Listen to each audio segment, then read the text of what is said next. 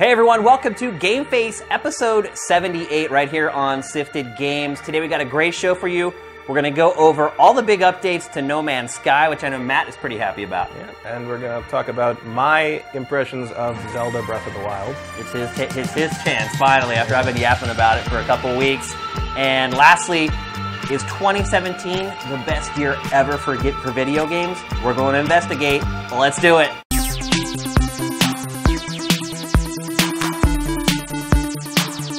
Greetings,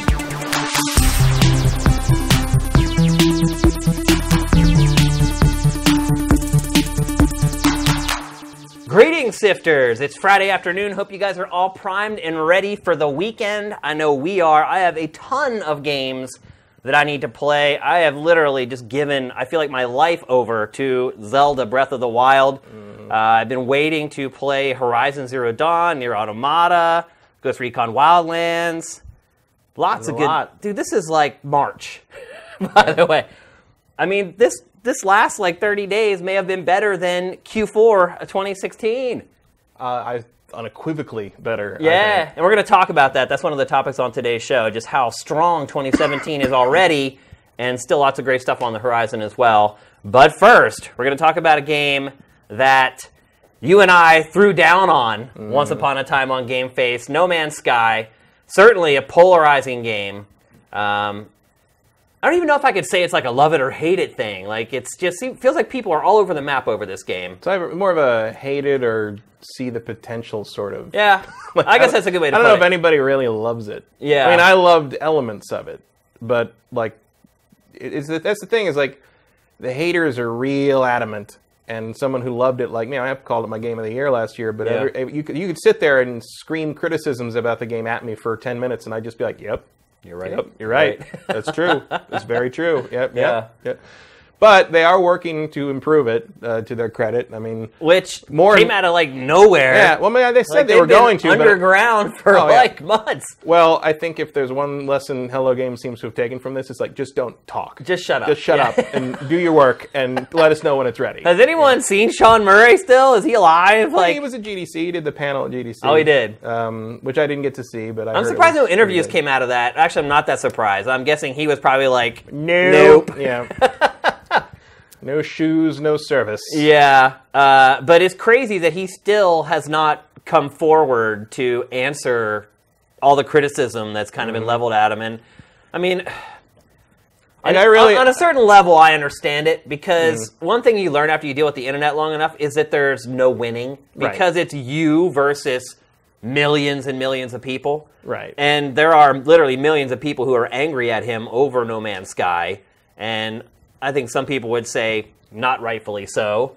Um, well, but it's it, been a while. Yeah. Know, there's been a cooling down. off period, but I still feel like there are people who will probably go after him once he resurfaces. Oh, absolutely. I don't think he's like safe or anything like that man, if Peter Molyneux doesn't get a pass, he's. Not, I mean, at least Peter Molyneux made some good games first. I mean, the internet never forgets. There no. are people. There are people online who still give me crap about things I said on Invisible Walls, literally like mm-hmm. eight years ago. Oh, I was. We were, we were eight years ago. We were digging around through uh, old uh, XPlay videos. Yeah. Uh, uh, some of us in our in our Slack chat about uh, XPlay and we uh, I dug up one video where it was just it was old like old videos. I think it was, I think it's called X the channel called X Play back in the day, and they have mm-hmm. all the mm-hmm. all the old stuff from Tech TV. Mm-hmm. And the first comment on the first video I looked at was still salty about them giving Crisis Core 2. and I'm like, it was nine years ago and that game blew. Yeah. Like that game blew. People man. can't get like, over it. I don't understand it, man. And it's not like it mattered. It's not like we impacted sales. Like Crisis Core sold through the freaking roof. Like well, it's, it's so Final Fantasy. Too how it's bulletproof. You can. I mean, how many episodes did X Play ultimately do? Uh, thirteen hundred something. Right, thirteen hundred. Yeah. I mean, I there were almost 300 episodes of Invisible Walls. Each one of those was like an. I mean, you start thinking about it, you're like, okay, so you know, I I put on tape like hundreds and hundreds of hours of commentary about mm. video games. That doesn't even count like bonus round and other stuff I did on GT. And people will point to one thing I oh, yeah. said and be like, he's disqualified from being relevant. it's like, are you freaking kidding me? Like, yeah. what the hell? I got, some, I got my my, fir- my, first death threats against me personally. I mean, we, you know, obviously the, the hosts got hate mail all the time. Yeah. But my first actual death threats to me uh, were from uh, my Force Unleashed review. I'm sure. Star Wars fans are a hardy bunch. Well, I know I am a Star You're Wars one of 'em, fan, yeah. but like that's also why I didn't like Force Unleashed very much. Yeah. Um, but it's just like, yeah, you, you latch onto that one thing. That what's that one game that's important to you, and you're just like, that guy is an idiot. I started to um, look through old uh, back issues of Video Games and Computer Entertainment magazine. Yeah. Uh, com- a magazine that Andy Eddy used to run, and I'm I'm getting reacquainted with the with all the writers who I hated when I was a kid because they gave bad reviews to games that I would never play. Yeah. Like I like games I thought looked cool in the ads and the previews, Yeah. and then it came out and they're like, nah, it's not very good. I'm like, what do you know? You know, I'm like, I've never, you know, there are Amiga games that I probably never saw in my entire life to this day. Yeah. But I still was like, that guy, that guy hated Sword of Sodan. He's still, and Sword of Sodan is a terrible freaking game. Like, Yeah. it- he was totally right. Well, it's that old adage of, you know, seven out of ten angry people share it with somebody else. Like Right. two out of ten people who, who are happy will actually share their happiness with somebody else over something. So Mm. just kind of the nature of the beast. But let's get back to No Man's Sky. So released a Pathfinder update has land-based vehicles. Is have, and you've been fiddling around with it. Is there Mm. Any bit. reason to have these? ostensibly it's so you can traverse the planet faster and easier and like they've got storage space so you can like and there's like certain things you have to have a vehicle based laser to mine now um, so they're basically like you've got like the little there's a little guy that's like a little like a little so right there you're seeing the, the main medium rover. So that can drive over anything and can drive really slow underwater. I don't think it's actually supposed to go underwater but you can still do it. Um, Just seeing that temperature level stabilizing just took me back to last year when I played this game. temperature stabilizing. And like so you can drive around like this. It's a little janky still. Um it's not too far off the Mako from Mass Effect. Yeah, it looks a lot places. like it, yeah. There's geometry problems. It gets stuck on things. The big one, the big like, there's a bigger one, and it's like a giant like rolling tank kind of cargo thing.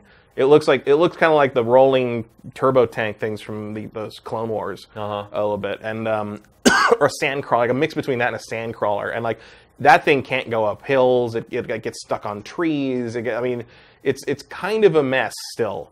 Um, but like just buggying around like this is pretty fun. The problem is if something happens and you get stuck, you get- like, then you're like, well, it's you gotta walk all cold. the, you gotta walk all the way back to your ship, and it's like, Yeah. what are you gonna do? And and the, the, the hover skimmer, the little one, is cool because you can you can hover on water. Okay. So it's like you can You fly, can traverse over you can water, traverse over water deal. easily. The the thing is like, um, it's a really cool like functionality, but like as anyone who's played the game knows, there's nothing to see.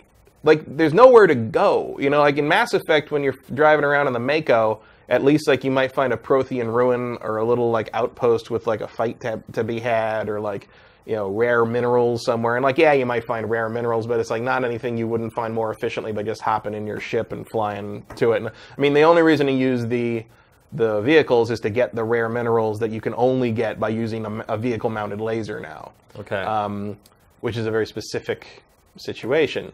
Um, so, like on one hand, so yeah, on one hand, it's like it's a really cool addition because it makes it feel more like you have like a presence on the planet and there's a different way to get around. It's better than doing you know doing the jetpack jump thing, but at the same time, it doesn't take too long before you're kind of like, wait a minute, this is stupid. this is like. Like it's fun, but it's stupid. You know what I mean? Like it's it's like you, you. There's a point at which you suddenly realize that what you're doing is just the same thing you were doing before. There's the hover thing right there, and there's the big tank thing. Yeah. Uh, what you're doing is kind of the same thing you were doing, except it uh, kind of makes it more inconvenient if you screw yeah, up. that's why I was asking. is there a point to it? I don't get it. The like point you already seems- have the ship that you can fly low. Yeah, I mean, and they, st- you know, the the, the exocraft still require, um, you know, fuel and stuff. I mean, it's it's just another thing to kind of babysit in some ways, and like, like I said, it's fun to buggy around, but it doesn't really change the game in any appreciable way, in my opinion. Like it just, it, it's just like a, it feels like something that should have been there from the beginning, but it's also something that doesn't really improve anything in terms of like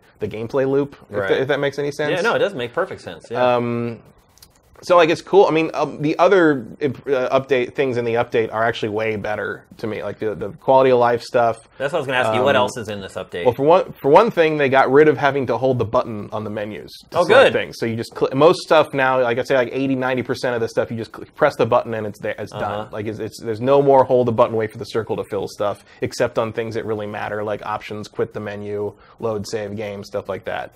Um, there's a lot more uh, aliens everywhere. Uh, like I went to the space station after the update, and now there's like there's like the guys you can hire for your base, but then there's another guy who's like a quest guy, and there's a guy who like sells you blueprints, and the, so there's like eight or nine aliens in this room, which previously used to be like one Right, every room, yeah. and they all turn and go like "Rah, rah, rah, rah, rah." the same. It was like walking into Cheers. They're like Norm. I'm like okay, whoa, hey everybody, what's up?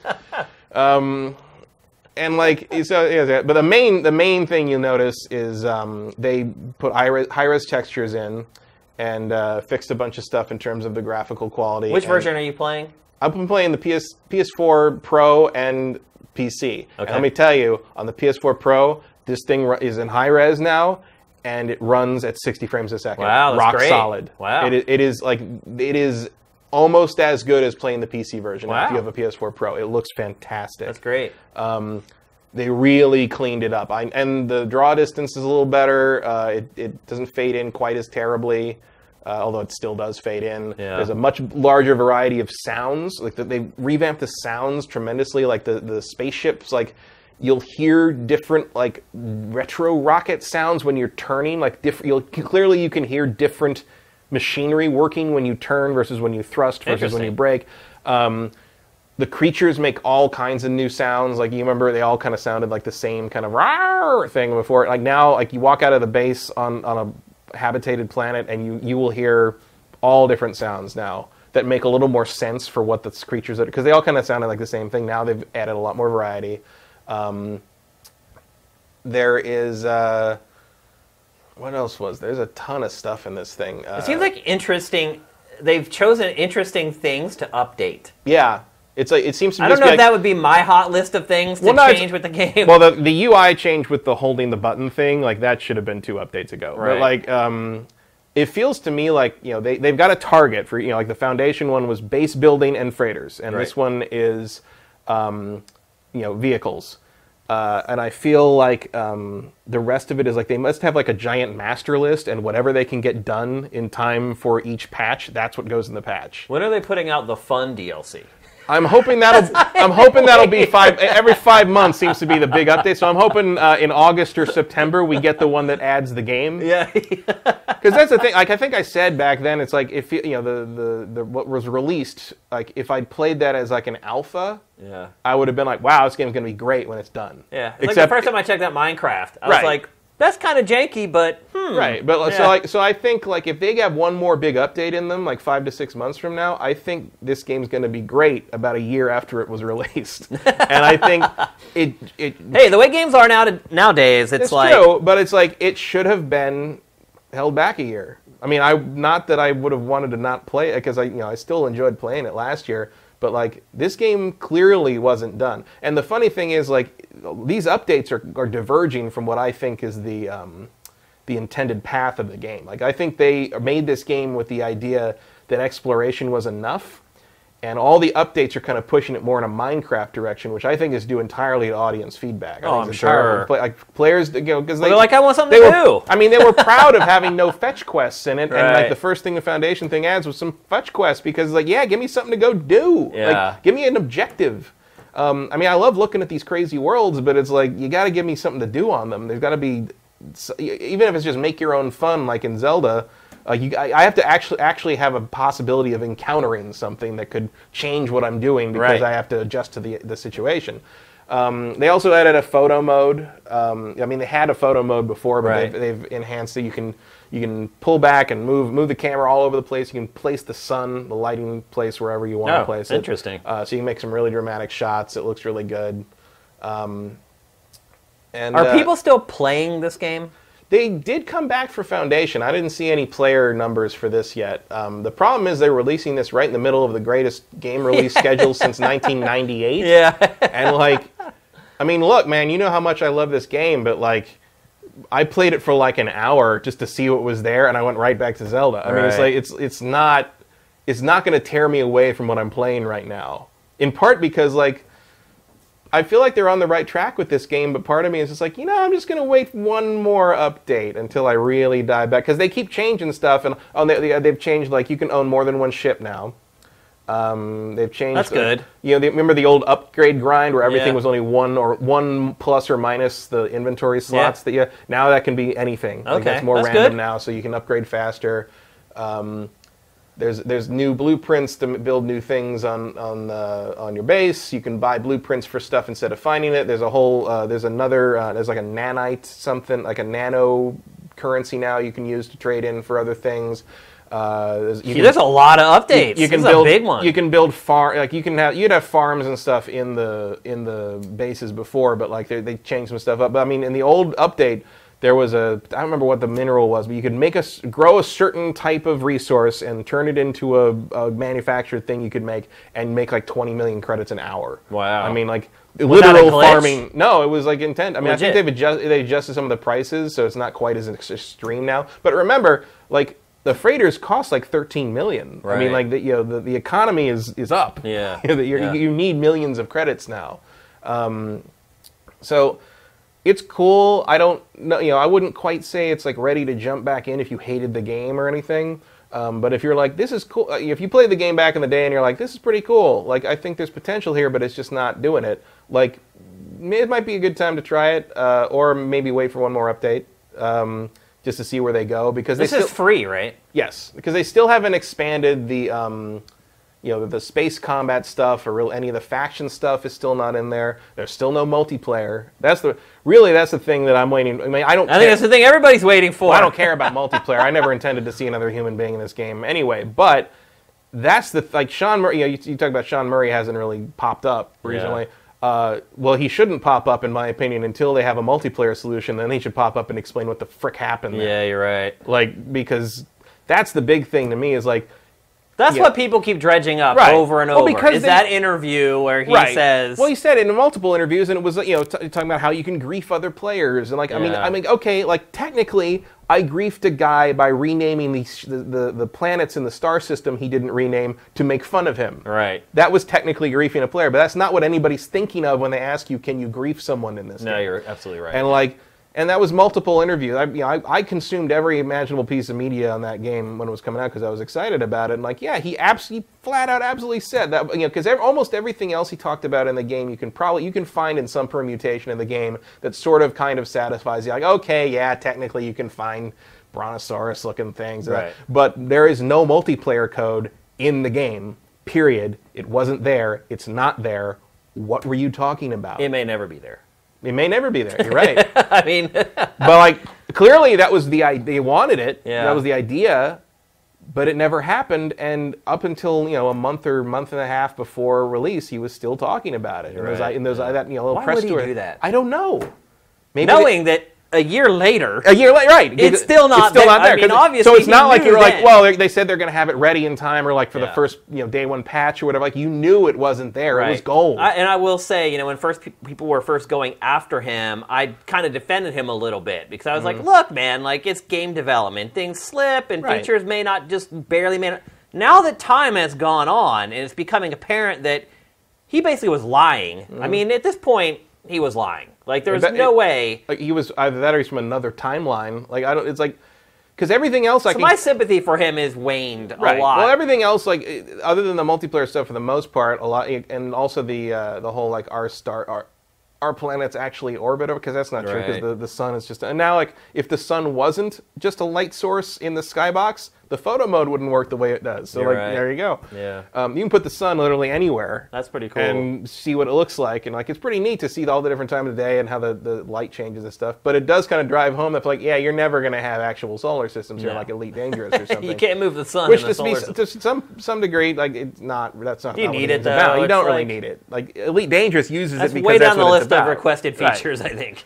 But like the thing is, like you just he just hasn't. There's no defense for the multiplayer stuff. Yeah. There's n- there's no way to weasel out of that one. Nope. Like you clearly knew it wasn't Look, there. and people are saying- mostly forgiving. They don't seem to be very forgiving of video game journalists, but with developers, they do seem to be. And I feel like if he just came out and just said, "I'm sorry," you know, I was caught up in the launch hype. I hadn't slept for like 3 Mm-hmm. months straight, and I said things I shouldn't have said. I'm sorry. I apologize. I think that would go a long way. At a help. certain point, the silence doesn't help, and Mm-hmm. I think it. He needs with this update. It would have been perfect. He just he came out for GDC said hello to everybody, hello games, for the first time in forever. Kind of broke the ice. When this came out, it would have been great if he put out like a developer doc Mm-hmm. that just maybe just showed him playing it and maybe just talking casually about, yeah, you know, in hindsight, I'm really sorry and I regret some of the things I said leading up to launch. People will forgive him. Well, Um, not everybody. Not everyone, but I think I, I feel like if maybe he's just maybe I'm, I will give him till the next update because I feel like maybe he's waiting until they have something to show on that front before be. doing. You know, if you can say, yeah, I'm sorry, we talked. You know, I talked about this and it wasn't a thing, and we wanted it to be, but it wasn't. I don't know what the hell what came over me. I was drunk. I was Yeah. drugged. I don't know what happened. well, I think the key is you can't make excuses. Um, No, really. but you, you got, but you got to explain what happened, own- and, you and, and an explanation and apology will probably go down better if they have, you know, progress on that front to show in this. new- You know, here's this new update. It, you know, you can see each other now. You can, you know, you can coordinate because they're getting better. You know, like one of the other great things this update adds is you can go into your list of discovered star systems and press the A button, and it waypoints that star Thank system. God. You can go anywhere you've already been. Thank God. You can fly all over the galaxy and see all the stuff you've already seen. I can finally find my way back to the planet of the Swagasaurs. um, and Is- they is are that still video there. still getting views? Yeah, now and then. It's- Swagasaurus Rex. and they are still there. I went back there. Uh, I was actually happy that the last update kind of wiped a bunch of. It, there was a weird doubling up where if you went back to a star system, you got to rename it, but the old name was still in your log. But anything you renamed it um, overwrote the old one. So I did actually get to rename that planet Planet of the Swagasaurs. Oh, great. Uh, although it is a moon, it's not. It's not Right. a planet. It's a moon. Um, but if you can find that, if you can find that solar system, it's called. Uh, it's it, Planet of the Swagasaurs is a moon of the planet Char, yeah. and uh, you, you can Your, you, can go, your you can go see them. viral smash hit video. I was I, I saw some Rex. I saw uh, for a while there were people on the YouTube channel that were the, the posting in the comments about how they wanted to find that planet and exterminate them all. like because they said he did another thing he said in interviews is, is like there's a finite number of every animal on a, on So a you can't planet. exterminate so theoretically, if enough people went to that planet and just started killing swagasaurs, they would they would go extinct eventually. Um, which is kind of like And that does show kind of the promise of this game. Mm-hmm. But finding the planet's the hard part, obviously, if you're not the person Very- who. There's like coordinates and there's things that people have sort of dug into to figure out, but it's it's very complicated. Yeah. Almost like and navigating probably- space. Yeah, and probably not worth it. Probably not. Yeah. It, everything's worth it to see the Swagasaur in person. You know that. and I found a female version now too. Like she's got a hump and feathers, Oh, wow. but she still walks like that. It's great. All right, let's move along. So I've been talking about Zelda for I think two episodes in a row now. Um, I did like a preview, and then I kind of gave my review, uh, my pre-game eval impressions last week. Uh, then my game eval went up late last night. It's on the site right now for you folks if you want to check it out. Um, Matt, you've been playing a ton of Zelda this entire week. You never really had a chance to talk about it. Um, so, what are you thinking? It's great. 10 out of 10, best game ever? No. but what is? Yeah. Um, no, I think it's great. It's um, the best Zelda they've made in a long time. Um, I mean, obviously, uh, the open world uh, really the only. Zelda they've made in a long The only. Zelda, yeah, true. um, but it is it is definitely my favorite since Wind Waker. Um, I might even like it better than Wind Waker. Yeah. Uh, I like it better than Wind Waker. I would say that. yeah, I mean, it's there's a lot of uh, riding across, you know, traversing an open, empty plain, but uh, you know, the ground is a little more interesting than the water for the most part. Um, the, I mean, I, I agree with pretty much everything you said about it um, last week. Uh, I the, the, the exploration is great. I, you know, like you said, uh, you know, you're exploring for no real reason, and I think I said something like, "Well, that's that sounds exactly like up my alley," and it, Yeah. it sure enough is because um, I just like seeing what's over the next hill in this game. Yeah. Um, Even I- if it looks like what was over the last hill. yeah, pretty much. But, but uh, I will say this though, um, I am you know so I'm I'm running across a flat open plain of, of wilderness. Uh, I'm trying to to find something interesting to look at or some some important kind of crafting object. I'm carefully managing my stamina and my climbing ability, and I'm trying to make sure that I don't freeze or overheat to death. Am I talking about Breath of the Wild or No Man's Sky? Yeah, that's a good point. that's a really And I don't point. mean that as a negative criticism because everybody knows I love No Man's Sky, and I and this scratches that exact same itch. Yeah, and I wonder if a lot of the uh, Zelda champions that are out there on the internet that are acting like a mob right now, by the way, uh, were also fans of No Man's Sky, Yeah, or if some of them said that No Man's Sky was a piece of garbage, and now they love Zelda. Well, here's the thing: in Zelda, you are going to probably find something interesting. That's true. Yeah. When you eventually you're going to run into Like- something where you can actually do Right. something. There's yeah. going to, you know, you find that shrine and you're going to be able to solve a puzzle as opposed to just open a thing and read the text you've read 14 times before. Um, so they're not they are not equivalent, but they are a very similar uh, loop, um, and I, it's great. I love it. It's uh, and especially the, the way they let you the, the way they let you fail. I guess would be the thing I like. The fact And that like fail you will. Oh, and fail you will. But it's just like like oh, you you think you can climb that mountain? Yeah, go for it. Like we'll let you fall and we'll let you get hurt, and or you can you know try to parachute your way out if you have enough stamina or whatever. But I love that like there's no limit. Like you know, and and people you know it is a little disappointing that there are no dungeons in the game. Yeah, there Classic. aren't. Um, which I you know the, I- Definitively, we can say at there this are the, point there are the none. four uh, you know there's four you know the four divine beasts have are are technically like mini dungeons I guess. Yeah, they're um, probably double the size of some of the bigger shrines. Yeah, two or three times, and there's some good puzzles in them. Like the, like the, Oh the my divine god! beasts have some a good couple stuff of them melted there. my brain, man. Um, oh my they're god. cool. Like I would love this, and the, the you know they're they're they're they're very dramatic and very interesting, and they're cool addition. They're very Studio Ghibli. I thought like there's a lot of Studio Ghibli in this game. oh yeah, for sure. um, which is a very positive thing. Yeah. Uh, that kind of ancient tech thing with the Magitech idea. And the art style as well. Art I mean, style is great. yeah. Uh, the art style is also great because it uh, really manages to cover over the technical shortcomings, which are legion. In. Yeah. I mean, this game runs like garbage sometimes. I think that was really the thing I was most disappointed with in this game, and not necessarily just because it's Zelda, but because this game is kind of the harbinger of what Mm-hmm. we're going to see going forward with Switch. And look, I'm not going to say they're not going to get better at developing for the hardware, even though it is using a chip that developers I've been working with for years now.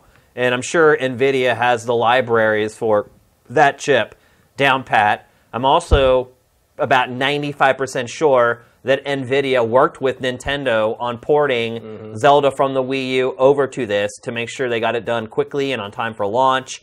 So that, to me, that was one of the more discouraging things about playing this game is realizing where the Switch is going to hit its sort of technical hilt, mm-hmm. So to speak, and it's not good enough for a video game console in 2017. I mean, I'm not quite ready to condemn it in that sense uh, until I see Mario. Um, mainly because, like, word is that this game started getting ported to the Switch 12 months ago. a year ago, yeah. um, which is like not a lot of time. The the main issue is like a game from your last system should not struggle this much on your new system. right, yeah. I mean, there's places like the ground clutter and like you know the high res versions of you can see it even right there. Like there's stuff that fades in on the ground like five feet from Link's foot. Yeah, It's- it's it's- concerning to me the technical prowess of It's the Switch yeah. based upon this game. and it like you know most I've ne- I don't know if I've ever played a game that is this beautiful and this ugly by turns. Yeah. Like sometimes you get up on this like a vista and it's like wow, you can see forever. You can see all the all the great Hyrule landmarks everywhere. You can recognize where everything is and where you've been and wow, I was just at that thing and it's so far away now and like this the scope of this game is incredible. And then you look down and you're standing on a rock that has a texture that would be out of place on the PS2. You know, Yeah. it's it's just it's it's a jarring kind of it's it you can constantly see that I, I guess for me it's I like, think it's I constantly am reminded that I just paid three hundred dollars for a very underpowered system. Yeah. and more and more it feels like maybe this. But system, a, a ultra powered handheld. oh yeah, well that- that's what I was going to say. More and more it feels like this this system was maybe supposed to be the next handheld, and they just sort of added on And the it should console be. added on the console functionality because Yeah. the Wii U was flagging, Yeah. and um because it just doesn't it doesn't. I don't think that's it. true, by the way. I, I think I think that hypothesis makes sense, but I don't think that's true. Like I Maybe don't. not. We'll never know if Yeah. it is because they never admit it. Right. But like, it feels like it like the console functionality is an afterthought. at It very does, yeah. Um, and not yeah. I mean, people are right. It looks great on in handheld mode. The screen And it runs great. It runs great. It's fantastic. Yeah. In fact, I, I toyed with trying to find a way to make it run at 720p on the TV, but I couldn't make it do it. That I mean, to be a the, function the fact of the matter is, the system is a 720p system. Oh yeah. I mean, that's really what it comes down to. They're trying to stretch the power of the system to run on 1080p TVs, Mm-hmm. and it just doesn't have it. And we'll, I mean, we'll also see what like future games look like in that sense. Because look, this game is doing one of the hardest things to do. Yeah, mean, it like, is. just giant open environments where you can see for frickin' ever With no And, like, loading. yeah, and like. And I keep running into one other thing because you can do the scope where like you, you zoom in Right. and kind of you know scout, Yeah, scope if you click the right stick. um, it's doing the thing that made me stop playing uh, uh, Donkey Kong 64, which is it doesn't fade in enemies or objects or details even when I zoom in. Like, So I'll look, I'll look across like the river or something to see if there's anything in this camp, and there's nothing there. And as soon as I'm halfway across the river, you know, five moblins spawn in, like sleeping on the ground or something. And I'm Well, just like, sometimes they come up from the ground. that too. um, it's just you know, so it's just little things like that where you know the little things where things don't mesh together. The fact that like I feel like the rain is almost bugged because like it says it'll be harder to climb things when it's raining, but it's can't climb at impossible all. to climb things. Yeah, you when can't climb at all. So if I didn't even see where it said it was harder. it, it mentions it Oh, at some really? point. I don't. I, I it's just definitely one of the pop. I was never able to climb anything when it's raining, so I just assumed it would just. It just it's when I, the first time I think you try to climb when it's raining, it says like, oh, you might slide down more Oh. often, you know, when, when it's raining. So be careful. Choose your choose your moments. But there's been moments where I'm like, okay, I have to like climb up this thing to do the thing I'm doing, and I don't want to go anywhere else because there's no shrines near here because I'm climbing up to get to the shrine that will be my fast travel point. Right. So I basically have to stand here and wait for time to pass so the rain goes away, and it's like I, that's I feel like there's a lot of quirks like that. Yeah. Like you had mentioned in your text message about the cooking pots and how when it rains, it puts out the fire of the cooking pot. And so you can't cook while it's raining. Right. So you have to either like fast travel to some other town where hopefully it's not raining, or you have to sit there and wait for it to stop raining. Mm-hmm. And then I noticed too, if you do sit there and wait for it to stop raining, when it stops, the pot will not reignite until you walk away from it. Right. And then you walk back, and the fire's going underneath it again. Right. And you can cook again. But You can also just like you can drop a flint and hit it with a metal weapon Right. and it'll like it'll ignite, but it's like in this, that's the stuff that I love about this game is mm. that nothing in this game is predetermined or canned. Like everything in the game has a property to it, and everything else in the game interacts with the property of that object with their own properties in a realistic manner. So mm-hmm. you can find all kinds of crazy ways to do stuff in this game. Like I saw yesterday, people are starting to fast travel using boulders. So you have the one ability where you can like freeze the boulder and then you like whack it with your weapon and it builds up like all this momentum in the boulder. Mm-hmm. Well, you could jump on that boulder and when it takes off, you, go fly with with, the boulder. And like there's all kinds of stuff like that in this game where it's just like I'm, okay, yeah, I'm continually amazed at what I can ride. yeah, exactly. Like you Like can the- ride like a you can ride moose. You mm. can ride. I rode like a mini boss. Yep.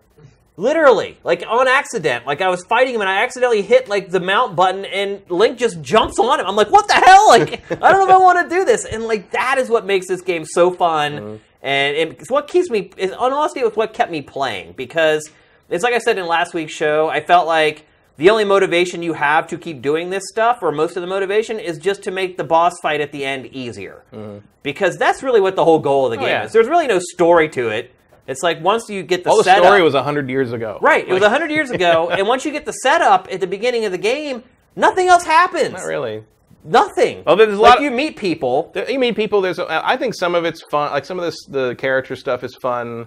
Um, I love the. Uh, I love the the overly heroic prince of the uh, of the fish people. Yeah. Um, there's also some. There's a weird twist in the fish people story. I can't remember what their name. What was it? Are they Ruto? Azora. Azora. Yeah. Yeah. They. Um, the, there's a weird weird twist there in what Link's past uh, relationships were about. oh, there. yeah, yeah. Like, Um, it's a girl that was like a hot form or whatever. Is Yeah, you're talking about? it's a fish. Like Yeah. Link was dating a fish. Like, well, I, I don't. which- I think it was which- unrequited love on the part of the Zora. Though. A little bit. I mean, look, there's a history. You go back to Ocarina of Time, like you know, the, the princess is hitting on you know Link back Yeah. then. Too. It's like apparently you know. There's a, there's a you know it's like they say the re- repetition cycles it's like poetry Yeah. it rhymes thanks George Lucas um, uh, you know apparently Link uh, Link's a sushi fan is, is what I'm saying here um, Oh man, you went there. But, uh, Nintendo and I this I know you you, you People kinda- are saying we're, we're sharing spoilers. Are we sharing spoilers? Stop being so damn sensitive. We're not going to spoil it. Why are Nintendo fans like this? They can't hear anything about not the Nintendo freaking fans game. it's everybody It's not everybody. you've never talk, tried to talk movies on a forum. There, here's Like, the thing: there are no story story spoilers in this game. There's nothing that ever happens that's a twist or a turn or something unexpected happens. The premise is all there is. That's. Much. it. There's no. I've finished the game. There's no story spoilers. Nothing I can tell them about the story that they're like, oh my god, like ah, like. There's Well, nothing. There's like, I mean, I guess they flesh out like what happened hundred years ago, but like you know what happened. They tell you ago. what happened hundred years ago, It's really just about finding details out, I guess. Um, and those details in those cinemas are. I don't even want Right. to watch them. Well, well, that's the funny thing is like this. You know, I never, I had no idea. I guess that like so much of it was like backstory. That's You know, that's all there- it is. nothing nothing happens happens in this the present. That's what Yeah. I'm saying. Nothing. There are no spoilers. It's like they tell you at the beginning, and everybody knows this. If you watch any trailers or done or wa- read any previews, you got to fight Ganon. Right. Like Calamity Ganon. Calamity Ganon has taken over Hyrule, and you needed to get I'm him. glad. I'm glad Yahtzee made the Calamity Jane joke because it's Yeah. always been in my head. This is the Yeah. first time they call. I, I I don't know where Calamity Ganon's coming Look, from. he's taken over Sounds like a Hyrule, Godzilla villain. and you need to get him the hell out. And that's it. And that's all there is to the story in this game. That nothing ever changes about that. Like nothing ever deviates. Like that is your course of action Mm-hmm. the whole time. That is your motivation the whole time. What I would consider a, a spo- the only spoilers I think that what I would consider in this game are the things you find in the game. Yeah. Not I the sto- not the story, but it's like if I told you that like, oh, out in this place you'll find this thing, I would have probably preferred to just stumble Find it. across that, you know. Yeah. Um, but, But like there in- aren't even really things like that though. oh, here and there, like there's been some there's been some fun surprises. Because I mean, it's like the Master Sword, they've shown it in all the trailers. Oh, yeah. And you know there's going to be the Master Sword in a Zelda game. right. But like you know, and every you know, all the classic Zelda accoutrements are out there. Except I don't, I don't know. I don't. No, if there's some that are not. There's no tunic. I guess. There is actually. There is? Yeah. Well, most of the tu- you can get almost every classic Zelda outfit piece from amiibos if you're Right. if you're up for that. Yeah. And if you have any Zelda amiibos, you should go to eBay right now and sell them because damn. If the the, ami- the old Zelda amiibos from like the Smash Brothers section, like you're, you're looking at 50, 60 bucks for a loose one. At Yeah, this it's crazy. People are people are rabid for these amiibos. Because it's one of the cases where the amiibo actually do something Oh, relevant yeah. and worthwhile. And you know, I mentioned in my game the only way to get Epona is to scan uh, the Smash Brothers link. right, So right. And so you know, I mentioned in my game eval in the connectivity section, it didn't get a zero; it actually got a two. And I, I think someone in the comments was like, "Oh, I think that's generous to give it a two, but."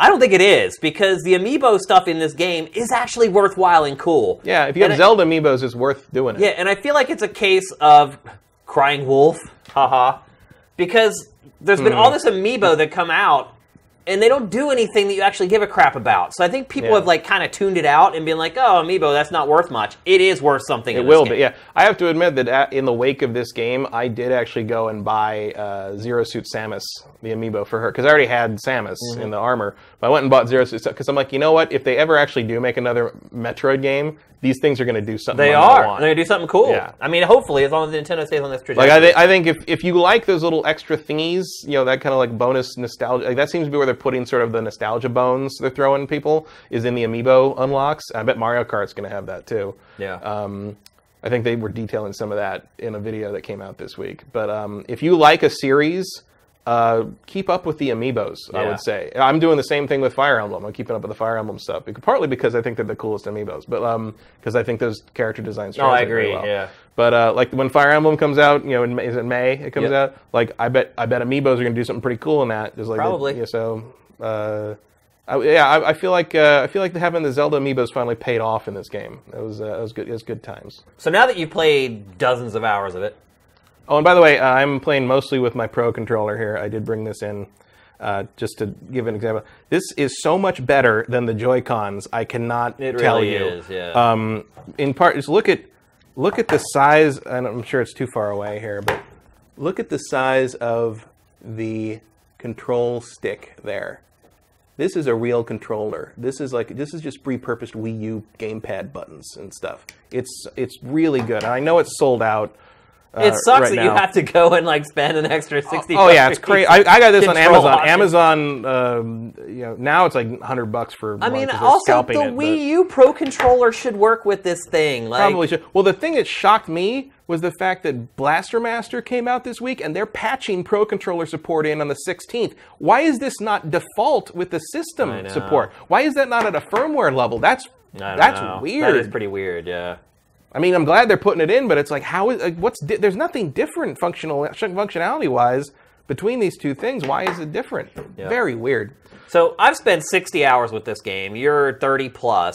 Somewhere, yeah, easily. So, have you figured out where these scores are coming from? Why it's getting the scores it, it has? Because I still haven't, honestly. I mean, it's the best Zelda game since probably 1998. Yeah. Um, it's uh, unless you're a Majora's Mask fan, which only adds one year to that. right. Um, it's it's something new for Nintendo. I mean, that's the one of the most amazing things. I remember you said a few weeks ago, like it, you know, it's full of new ideas if you've only played Nintendo games for the last 20 years. Apparently, there's a lot of people that did only play it but because these people haven't. These are critics who have been reviewing games on every platform for years, and like I said, the Zelda bump, man. I don't. I, I would never give this thing a ten. Out, I would give it a five out of five on the X Play scale because the five, you know, the, it's five ratings and they're all kind of more like you know recommendation levels. more five is like a must-buy. Fi- yeah, five is like you have to play this. That was the Whereas, easiest like- uh, review scale I ever worked on. Oh, yeah. it was like I could play a game for like an hour and know what the score was. Pretty much. Yeah. That was the point. Yeah. It was television. You had to get it done, man. It was so easy. Um, I mean, we play the games all the way to the end like we did anywhere yeah. else, but like you could play it for an hour, you could be like, "This is a three. Yeah, like knew. very rarely, by the time you got to the end of the game, did that uh, that initial impression there- change. Very rarely did a three ever turn it around to a four or crash to a two Yeah, yeah. after like the midway point. But, Right. like, but if you're rating this thing on like a hundred point scale, which are the t- most of the ten out of tens are, Yeah. no way. Yeah. Like it's it it runs too poorly in places. I, it, it impacts gameplay too much. There's too many weird little quirks in how things work. There's places where things seem to be designed to be frustrating rather than fun, which is not the Nintendo way usually. Um, and I it's mean, we, I mean, we can go on and on. We've been we've shared tons of criticism Yeah. about the game. We don't need to rehash all that. There's, but it's great. there's It's- lots of shortcomings of this game.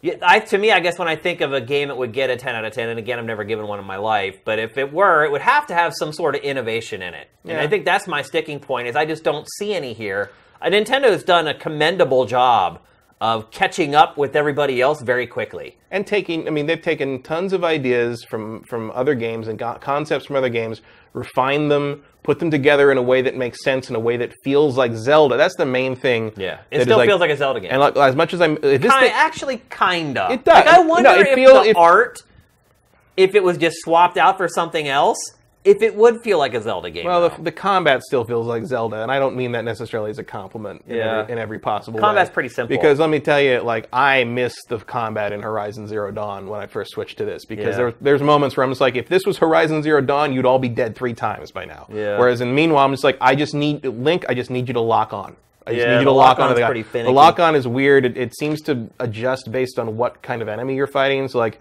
you know, like you can lock onto one of those spider guardians for like a mile out, but you have to like uh, lock onto the lizard guys or whatever. Like they they have to be much closer. It's you know, it, there's it- the sniping's pretty good, but like overall, there's other it's- it's issues a if you're weird. like I played with two separated Joy Cons, and so you end up using the motion controls a lot more for like aiming the bow and things like Mm. that. And when you start using that, you start running into some other issues as well. right. But like you know, the, I mean, it would I'd probably give it like a nine point eight, Oh wow! you know, or nine point seven. I mean, oh wow! I wouldn't go that it's high. hol- it's holding it back like very Uh, uh, very. to me, the lack of a story is a huge deal for me. I don't really mind the lack. I mean, the lack of a story is is sort of expected for me because it's not like I necessarily cared about the story in the other Zelda games either. Um, and But there And- were and also, like- See, there, oh, there's what I- moments, but like, but look, my I don't remember. There's nothing memorable that happens in this game story wise.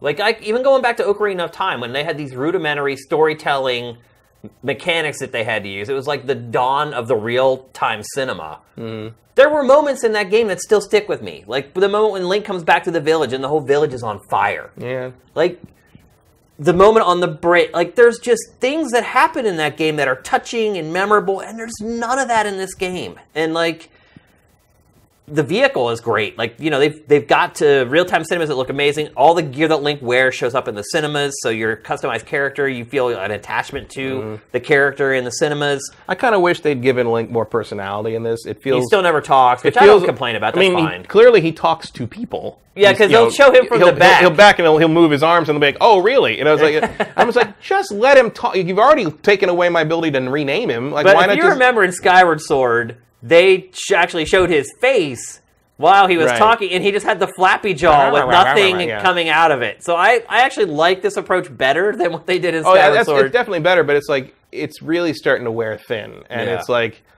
at this point, I feel like it, it you're hurting the storytelling by refusing to let Link be a character.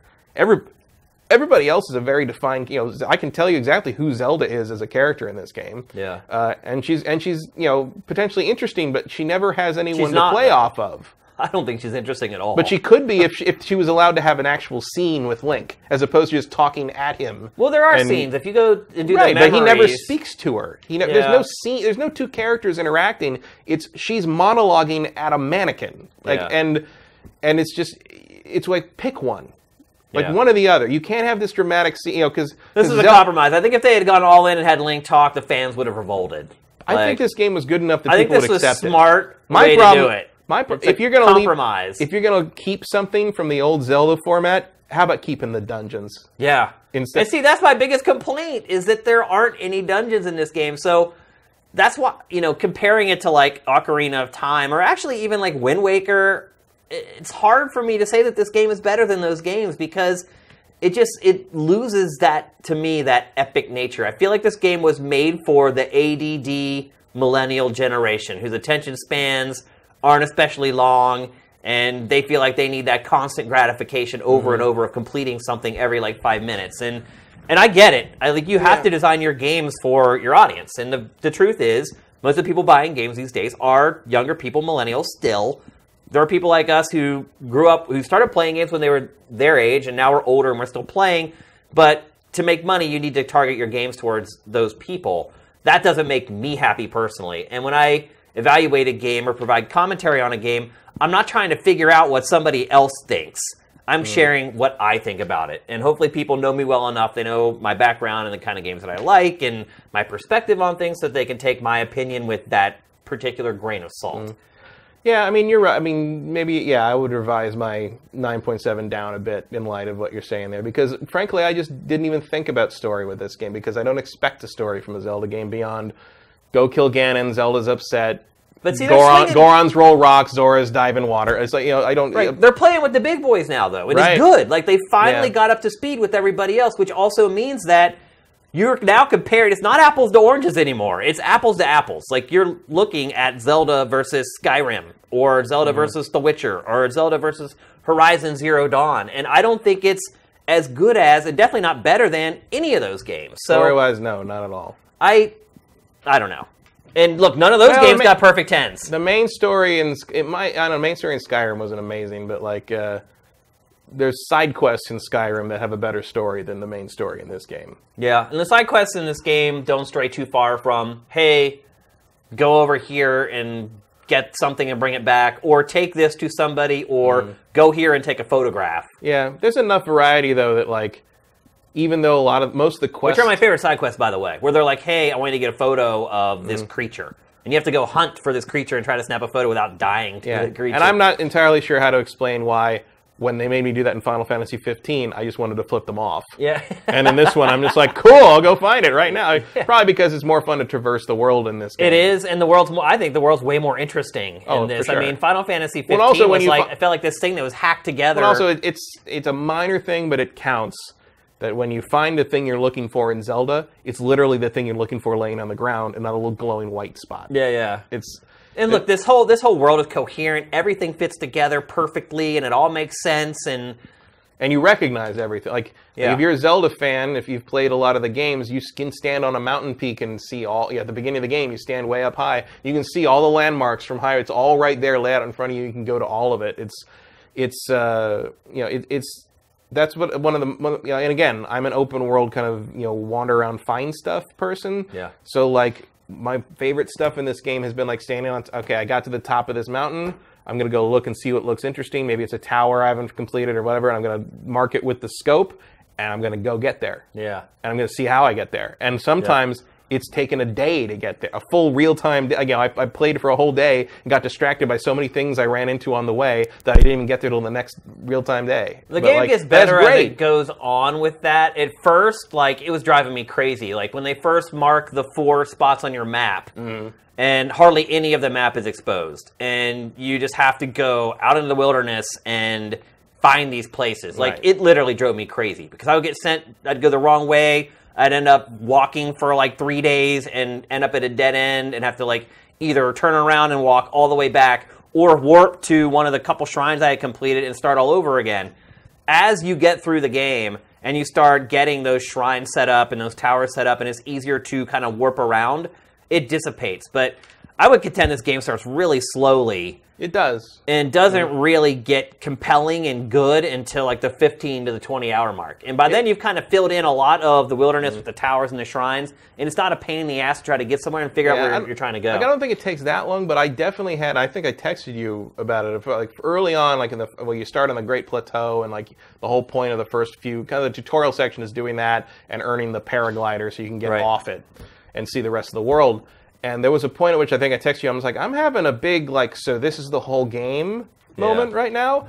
And luckily, it's not. You know, you you unlock some new abilities and some other things. There's more to it. But early on, when they just throw all those rune abilities at you, and they're like, they're like, here's how you solve stuff. Go. I'm like, wait, so that's it? Like, I have my. well, that really was it, though. It was, but like you get, you know, you get You a get some stuff from the four races. four races. Like there's some there's some yeah. traversal abilities you get. There's some enhancements you find. Um, there's some you know there's some cool stuff to, to uncover that you know you're not done with you know you don't leave that plateau with all the ways you're ever going to have to traverse the terrain of the world. Yeah. and that's cool.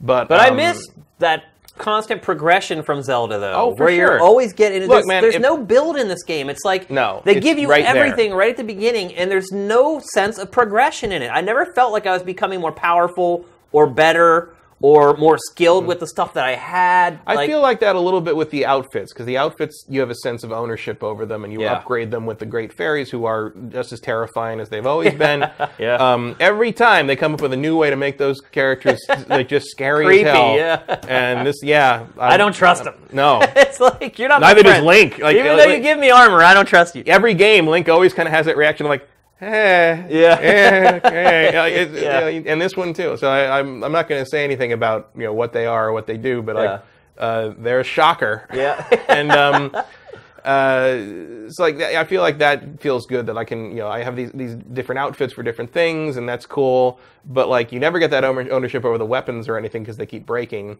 Uh, most of my ownership is over my inventory size. Because and that's another thing that I, I do like is like oh there you you have to gather Korok seeds Yeah. to turn into this uh, guy in the, in the Lost Woods to get expand your inventory of your shields and your bows and your weapons. Mm-hmm. Because inventory management is the game. It is in a lot, of it, ways. yeah. And um, and the Koroks are like little, you know, lift a rock up, and there's a it gives you a seed. There's a circle of things. Put a rock and complete the circle. You get another Korok pops up. So basically, there's like little tiny mini puzzles scattered all through the world. There's like 900 of them. I think to do. Are there really 900? Yeah. Oh to, my well, God. to fully upgrade uh, your inventory, it only takes like 400 something. So basically, still there's, is there's, insane. there's twice as many as you need. I think is, Yeah. is what I read uh, from the strategy guide thing. So basically, you don't need to use a strategy guide. I, I like that because you don't need to use a strategy guide because you're probably going to stumble over half of them anyway. But um, Completing this game without a strategy guy was definitely a test of will for me. oh, I can imagine. I mean, I've looked up a couple of things for sure. Man, sure. there was a couple moments where I literally was just about to pull my freaking hair out. I was just like, I have no clue, and like, and I, I felt bad until I went and checked out like the reviewers thread on Facebook, and realized that there was just hundreds and hundreds of questions Mm-hmm. from people like, what the hell? But I'll tell you, like if this if this game had seven to nine solid Ocarina Twilight Princess level dungeons in it, I would call I would it would be in my top five of all time. I don't would even call- think it would need seven. Like, if this game lit- really had the four legit dungeons, like Game Informer kind of insinuated to people it had. Didn't they say eight? I thought they said eight. No, I think they said four because they were talking about what I don't want to Right. spoil, and they were wrong. There's no dungeons in this. Like, they're I, even if there were like four, even if there were as many dungeons as Wind Waker, like I could probably see the perfect scores. in addition to what's already there. Right, right. Yeah. And if there was a story worth talking Yeah. about or experiencing, like I could see the, the the scores that it's getting from a lot of the press, but it doesn't. Yeah, it doesn't have those things. I things. just feel like they made a great open world take on Zelda, which the game series has flirted with for 20 years Right, now. yeah. Um, they made a great open world take on Zelda that feels like Zelda. It feels the way Zelda does, open yeah. world should feel. Yep. Even to the point that I don't even mind the breaking weapons that much, and I hate weapon degradation. Yeah. Um, I feel like they balance it properly to the point that you, you Or there's a weapon every ten feet laying Right. around. It's like and it and broke, you just sort of pick up another and, one. and there are very few weapons you'll only find once. And uh, I don't know of any. I, I, Oh, there's think one. There's at least one. Yeah. um, but like, it's just um, if there'd been, you know, if you made that overworld, you made that open world, but it's like you made Arkham City with no supervillains. yeah. You know, there's no, there's no oomph moments to it. I just I really miss the progression of the old Zelda games. For sure. And Where maybe, it builds on your skills as you go, and so you get the first dungeon, you get one weapon. Then the Mm-hmm. next we- the next dungeon, you get another one, and you, but you're using both of those to get through Right. it. And then the third dungeon, you're using three three of the items to Right. get Well, I think- it. I think it would be and totally by the fair- end, the last dungeon, you're using your whole repertoire to get through it. Right. Like, well, I think it'd be totally fair to you know, like you have the rune things in this game, where you you know you, you use those constantly through. The, I think it'd be totally fair to have a set of items that are only used in dungeons. yeah. Sort of. I mean, Link to, Link Between Worlds kind of did that with the rental system. There are all the things Right. you needed for the dungeons like Yeah. that. Um, somebody on the forums had a real. Oh, good, they're in here because I couldn't remember his, the name. SJD Swanland is in the chat right now. He had a re- go look uh, if you haven't at his post in the Game Eval comments. He had a pretty big post about how he would approach. Um, a, a kind of a revamp of how the, how the game approaches a lot of these things, and I thought it was really interesting. And and certainly in a, uh, that now I can't remember it too well because I read a bunch of. I was really cramming to, to Yeah, make yeah. to get all the stuff done I needed to watch before I came over here because Uh-huh. it's been a busy day. But um, he had a really good post. I think it's a he, he or she had a really good post uh, about it. Everyone, check it out. I, I can't remember. Tell me in the chat what you were talking about in that because it was it was about kind of like progression of things and and I think the dungeon ideas and kind of how that could work. And I now I can't remember the details, but it was really good.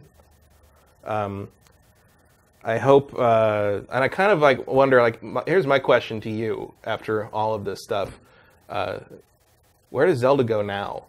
Now what? I mean, You can't just keep making Hyrule over and over. Well, here's the again, right? problem: is that it's not just Zelda's problem; it's the whole genre's problem because this genre quickly is becoming rote. It's there's not a lot of innovation happening in the open world action RPG Mm-hmm. genre right now. I mean, you can see it like even with a game like Horizon Zero Dawn, great game, but does it really do anything that prior games hadn't? Kind of once hunting and gathering and resource and crafting and all that stuff kind of came into the genre, it's kind of plateaued. And in all honesty, typically you would look to Nintendo to be the developer that takes something that's existed and turned it into something new. Mm-hmm. And you know, with this first stab at this genre, I, I don't begrudge it because it's like that's a lot to go from what Zelda used to be to what Breath of the Wild is. That's commendable. Oh yeah. But the next one, that's maybe where we see Nintendo finally turn this genre into something different and something unique and make it something that, in, in a lot of ways, in all honesty, only Nintendo can do. So, Like I'm hoping we get some kind of like a kind of an asset reuse, reskin Majora's Mask style thing, maybe three years down the line. Also, just to give Switch another Zelda game. I mean, the other like, conundrum here is like it took I've- so long it- to make this game. Yeah, but but it's like you got to re. You know, it's just like Ocarina. It took forever to make Ocarina too, and they reused all those assets for Majora's Mask. And that Right. yeah, I'm not a Majora's Mask fan because I hate timers, but like. Uh, a lot of people consider that their favorite Zelda game. Like, just because you're reusing stuff and recycling some of that doesn't mean they're not going to come up with a great idea. Well, here's And the I other feel thing, like I there's plenty of ideas on the table for This, this, game, took what seven years? Is that right? Yeah, uh, six. When did Skyward Sword come out? 2011, I want to say Skyward Sword was. Six years. Yeah. I mean, think about it in six years, the Switch isn't going to be around. No, but I- Hopefully, if Nintendo continues making consoles, their next its next hmm. console is But it- far more powerful than this. So, Right, but if you if it's going to have to get over this- that technical hurdle again. But if you just reskin this and do it again with a different setup, you can do it in like three Right, years. right, right. right. Like I think And, that, there'll and be that'll a coincide. sequel. That'll coincide nicely with the new Switch. That is inevitably going Well, to look, be there's released. there's a there. Here's not what really has me confounded is Nintendo's already talked about its season pass and DLC plan. It said a new dungeon is coming. That what, was it. What That- does that mean? Yeah, that's a good question. That was what uh, It doesn't- S- SJD Swellman. That's what he was talking about. He was talking about dungeons in this game being adapted to the crafting and survival mechanics, and that like making going into a dungeon a big deal in the sense that once you go in, you have what you have with you, and you have to kind of scratch and scrounge to figure your way through there. Not just in the sense of solving all the puzzles, but surviving the ordeal. Yeah. and that would would have been an, uh, just an excellent adaptation of how dungeons work in Zelda into this new format. And it's a shame that nobody. I mean, maybe six years wasn't enough for that. But if they did like a reskin that took that kind of idea for the dungeons and made that sort of the focus of the next, you know, the reskin game, the Majora's Mask equivalent of Breath of the Wild, man, that would be fantastic. I'll tell you what would be I fantastic on board if for that. the DLC for this game actually is a freaking dungeon. yeah, it makes if it was a big question. legitimate Zelda, du- dude, if they all the Nintendo would have to do is just keep putting out dungeons. Give us two dungeons a year. I would keep playing this game forever. You know, Seriously. yeah. Like, th- just do it. Problem solved. Give me a Dark World. Uh, yeah, whatever. Just flip it. Yeah, I mean, there's a lot of ways that they can work this. They, the foundation is obviously there. They've worked through a lot of the issues of how do you create an open world with no loading times. It just streams in. Mm. Like all those technical hurdles, they're over them now. Oh, can I say how much I love the fact that when you go to a building, you just open a door and walk in and Yeah. there's no loads? Yeah, Fantastic. Nothing loads at all in this game. No. Once you're in, you're in. And so they figured out a lot of the issues that developers have wrangled with. Most of them wrangled with eight years ago. But Nintendo's finally kind of got over that hump and figured out a lot of this stuff. I feel like now it's just more of a matter. I don't know if it's like a cut and paste, like you were saying. But it's just more of a matter of okay, okay, let's get our creatives in here and just mm-hmm. figure out what we're going to make, and not have to worry about the nuts and bolts of actually Yeah. creating it anymore. That's, so I'm not, that's what I'm saying. I'm it not should saying go like more a- quickly. I'm not saying a cut and pa- I'm saying like Majora's Mask. Majora's Mask reuses everything they did in Ocarina to kind of do a little. It's almost like a fan mod. Yeah. When you think about it, you know, it's like a total conversion to another another game, and I think you can definitely do that with Breath of the Wild. I think I think there's no reason to start over from scratch right now. Like they can they can build a new game using what they've already the, groundwork they've already laid and make something really amazing. like, there's no reason a sequel to this game can't be come out in two or three years. Absolutely. Yeah. No reason.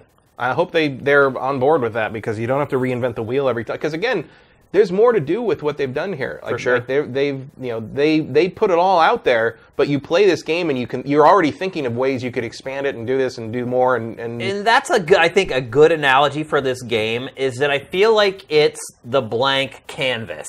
Mm-hmm. Like I feel like Nintendo like built the easel, stretched the canvas over the frame, and put it there, and that's Breath of the Wild. And now that they kind of have that there, they can get out their paintbrushes and really start getting creative with it. So.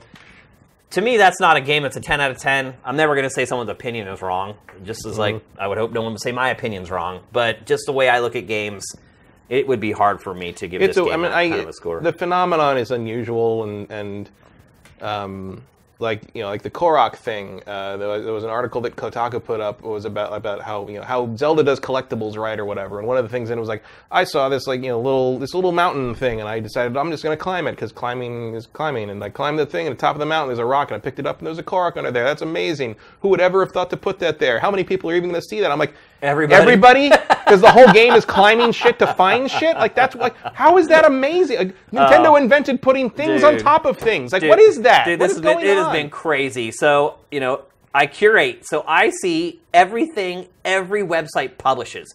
And since the intent, since this game got the scores that it's got, these publications are trying to milk it for everything. Some of the articles that these publications are posting are embarrassing. Like, I mean, flat out just clickbait. Make sure you got Zelda Breath of the Wild in the title because everyone's Googling it right now. It's been Oh, pretty shameful. That's the other thing that I was amazed by, um, and I haven't, you know, I, I Google, uh, you know, if I'm stuck on something, I'll Google it pretty quick. I don't I don't got patience for getting through. And so there've been a couple shrines where I'm like, okay, I don't know how to get that other the bonus chest or whatever. I'm just gonna look. You put three letters of that shrine's name. I mean, it helps that the shrines all have names, like Weird names. names. you put three letters in, and the first Google autocomplete will be that shrine. Yeah, yeah. And I'm like, wow. Oh, yeah. Like people. I mean, you saw that. You saw that article about how uh, um, porn sites are reporting that their traffic is down since the Switch Yeah, came yeah. out. yeah.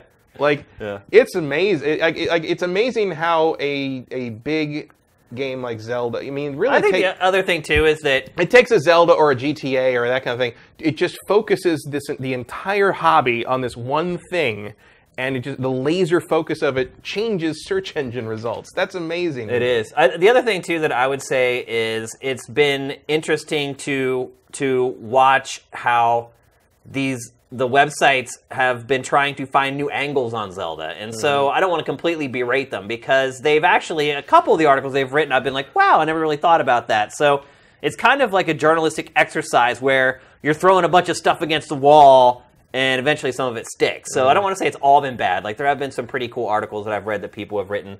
Um, and then to your point about Googling for help, I think that's another thing that people don't take into account when they're when they say they're reading my game eval. Is a lot of people say, "Oh, I didn't cheat." They're probably lying. Like most people, when a game's out, there's already strategy guides everywhere, and they're not. Most people aren't going to sit there for 45 minutes stuck on some stupid thing when they know they can Google it, and in three mm-hmm. seconds they have the answer to it. Well, That's why that Facebook group exists, so we can ask each other, because someone out there figured that out. yeah. Garnett Lee probably figured that out in five seconds. But it's a lot of that Zelda stuff people didn't, and they were just like, I just left it and gave hmm. up. Like that was the way it was, and so. People need to keep in mind when I played this game, I was playing it Yeah. on my own. Early was- on, I did that. There I- was no help. There was nobody that, and like you know, most of the questions on that Facebook chat just went unanswered. People are like, I got stuck there too and couldn't figure it out. Early on, I did. I couldn't get one particular thing, and so I just said, "Oh, forget it. I, it can't be that important." Because you, so it's easy to say everything's awesome whenever the answer is like two You open seconds chests away. all the time in this game, and they always contain nothing of interest or value. It's like one opal, which you can get five of those out Right. of. You know, so I'm like, okay, just another chest, whatever. And I got. Finally, I ended up. I ended up going back and finding it again uh, last night. So this is like 30 hours later. Yeah. I'm like, and I'm like, I think I know how to get that now because there was another puzzle and another shrine. And I'm like, oh, I bet that's what that was. I went back and got the thing that was in the chest, and the thing that was in the chest if I'd had that the last 30 hours, everything would have been so much better. Yeah, like, yeah. like the one thing I left behind was the one thing I really, really wanted, and I didn't even know it. yeah. So, But I think people, it's like you're it's- right. Like having to leave things like that uh, because there's no resources available is, uh, is, I think, is definitely detrimental to the enjoyment. it's easy to sit there and say the game is awesome whenever you don't get stuck. Because when you get stuck, like it's just human nature for your brain to start thinking about why. Why is this happening? Why can I not figure this out? Are there not enough clues here?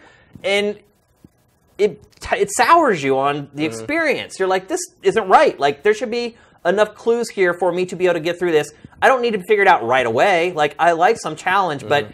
there were times in this game where I was just like, what the fuck? Well, like, sometimes I sometimes I ran into that just because it throws all your rune abilities at you at the very beginning of the game. It never gives you a chance to sort of like ease, you know, like the other dungeon, the other Zeldas. Each dungeon gives you a new, basically major traversal or you know, like terrain altering ability, whatever. Yeah. And so like, but in this game, it throws them all at you at once. So like, there are early early shrines where I'm just like couldn't figure something out. It was because I forgot that I had these other these other abilities and what they could do. Like you know, they do a pretty good job of teaching you what each thing can do, but you get so used to sort of doing the same thing with doing the same thing with one that, that sometimes that all of a sudden they start throwing like some outside the box stuff at you, and I Yeah. just couldn't get. It. I, I was Yeah. like, I'm like, oh, because that, yeah, because like that was that was why I went back to that other shrine because I, I left it. I wrote down which one it was, and at some point I did another puzzle where I'm like. Oh, because that it was just it was just an advanced gameplay mechanic that I was not my mind was not ready for, and Yeah. that later on it had become so commonplace that I'm like, oh, that's what that was trying to teach me, and I went back. So on one hand, I mean, some people could see it as a positive because it's like continually opening up to you, but I find it like a little overwhelming that like it just throws all these things suddenly at you and you're like okay so i have to remember that this can do this but that can do that but that can do this if you combine it with that and like then you can use this with that and use that with like um and now like you know 30 hours in it's just like oh yeah sure you want ball you know but it uh, all that of course also does not mitigate the the three or four uh, shrines i've done that are literally motion controlled ball Oh, maze man. puzzles Those are the which worst. you better hope i never find you whoever put those in the game holy like everyone Yeah. like rolling giant balls through mazes and, and flipping them up. I mean, it's just Oh, like man. why, Yeah. why, and also like because of how some of them you have to turn this thing around and flip it upside down and do, I'm, I'm just like this Uh, is no, there were some times where I was shooting like arrows on horseback, and I literally was like this with the Joy-Con, like this, trying to get like because it calibrates weird sometimes. And like when he's riding on horseback, if there's enemies that are moving the other direction, you're like, whoa, wait a minute, wait a minute, and like the using the stick to turn his aim doesn't work fast enough, so you're like literally like sticking it under your armpit. It's crazy.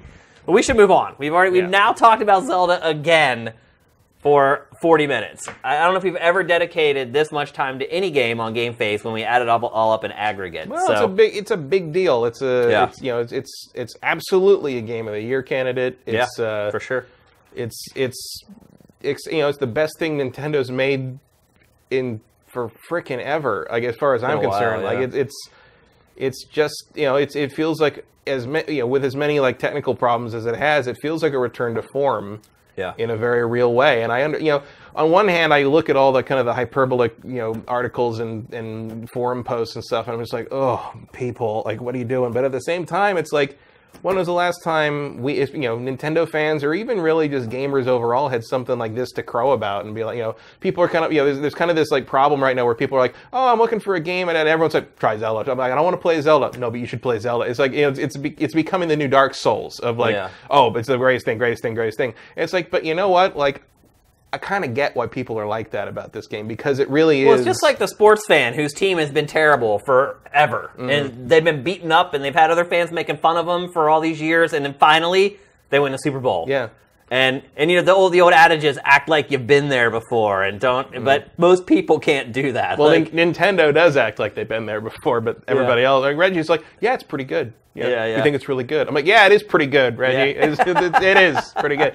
Um, but it's like, you know, for me, but he's the coach, right, And He's that's be- the coach on a poor Yeah. team will do that. He'll have some dignity, but the fans of that team not so much. No, so but like, but I just think, you know, to me, playing this is like, see, this is what I knew you had in you all along. You know, Yeah. like, like this, this is when I play, you know, this is what when I play Skyrim, and I picture like, imagine if Nintendo took modern gameplay concepts and you know took them took them home and said like okay how would we do this Yeah. how would you know the old school nintendo the old school nintendo that made stuff like mario 64 that's what I was talking about. Though, was- but I don't feel like they did that here. I don't feel like i think they, put got their, pretty close though I think they got up to parity with everybody else, and that's why I'm excited for the next game. It's like I said, they've built the easel, they stretched the canvas Mm. over the frame.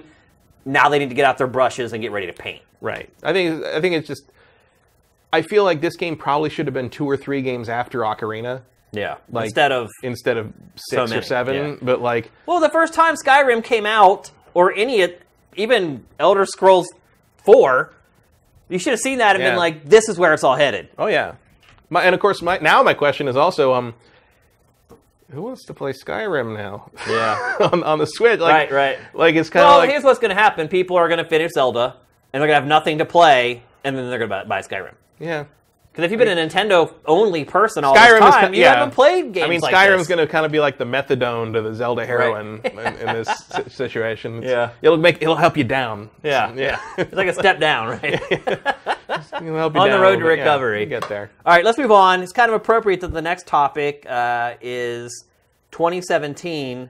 Matt, could it be the best year ever in video games? So, to kind of set up this conversation, I think most people would agree that the best year on record for video game releases was 1998.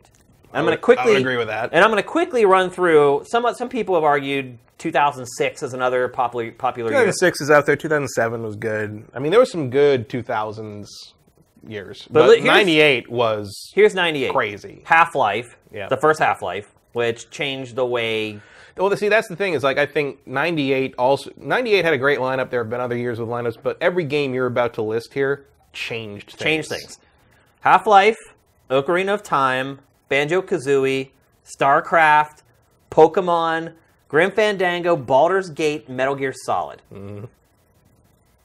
That is that is an all-star lineup right there. I mean, it- I it- wish I could have them in my game draft. I mean, just think about that. The, how much ground was just shattered Oh, yeah. with that lineup. And also keep in mind, Half Life, Ocarina of Time, and Metal Gear Solid all came out within like two weeks of Yeah, each other. know, I mean, yeah. that was that was crazy. it really was, yeah. like that, and just th- that is some top level stuff right there. I mean, they're games that forever changed the future Yeah. of the medium. And I think like I don't think we've seen that this year. I don't think we've seen things that change things. I think we've seen things that refine stuff into a really, really pretty alloy. Yeah. And I, that is a Nice, Horizon. nice joke. pun there. Yeah. Um, Because I, I mean, Horizon. I have put Horizon on hold to play Zelda, but Horizon is a little more my style. oh, actually, that's my question. Which is better in your opinion? I like Horizon. You like Horizon still, better? because Horizon has the combat. What's up with this fly in here? I don't know, but it loves the soda. I'm sure I'm. I'm sure someone's keeping track how many times it's landed on the can without me noticing, and I'm still drinking out of it. But like, I don't care. My immune system is strong. Um, but uh, I, I just like. There's been a couple times fighting stuff in Zelda. Where I'm like, you know, if this was Horizon, you'd be dead three times now. Right. Because it's just.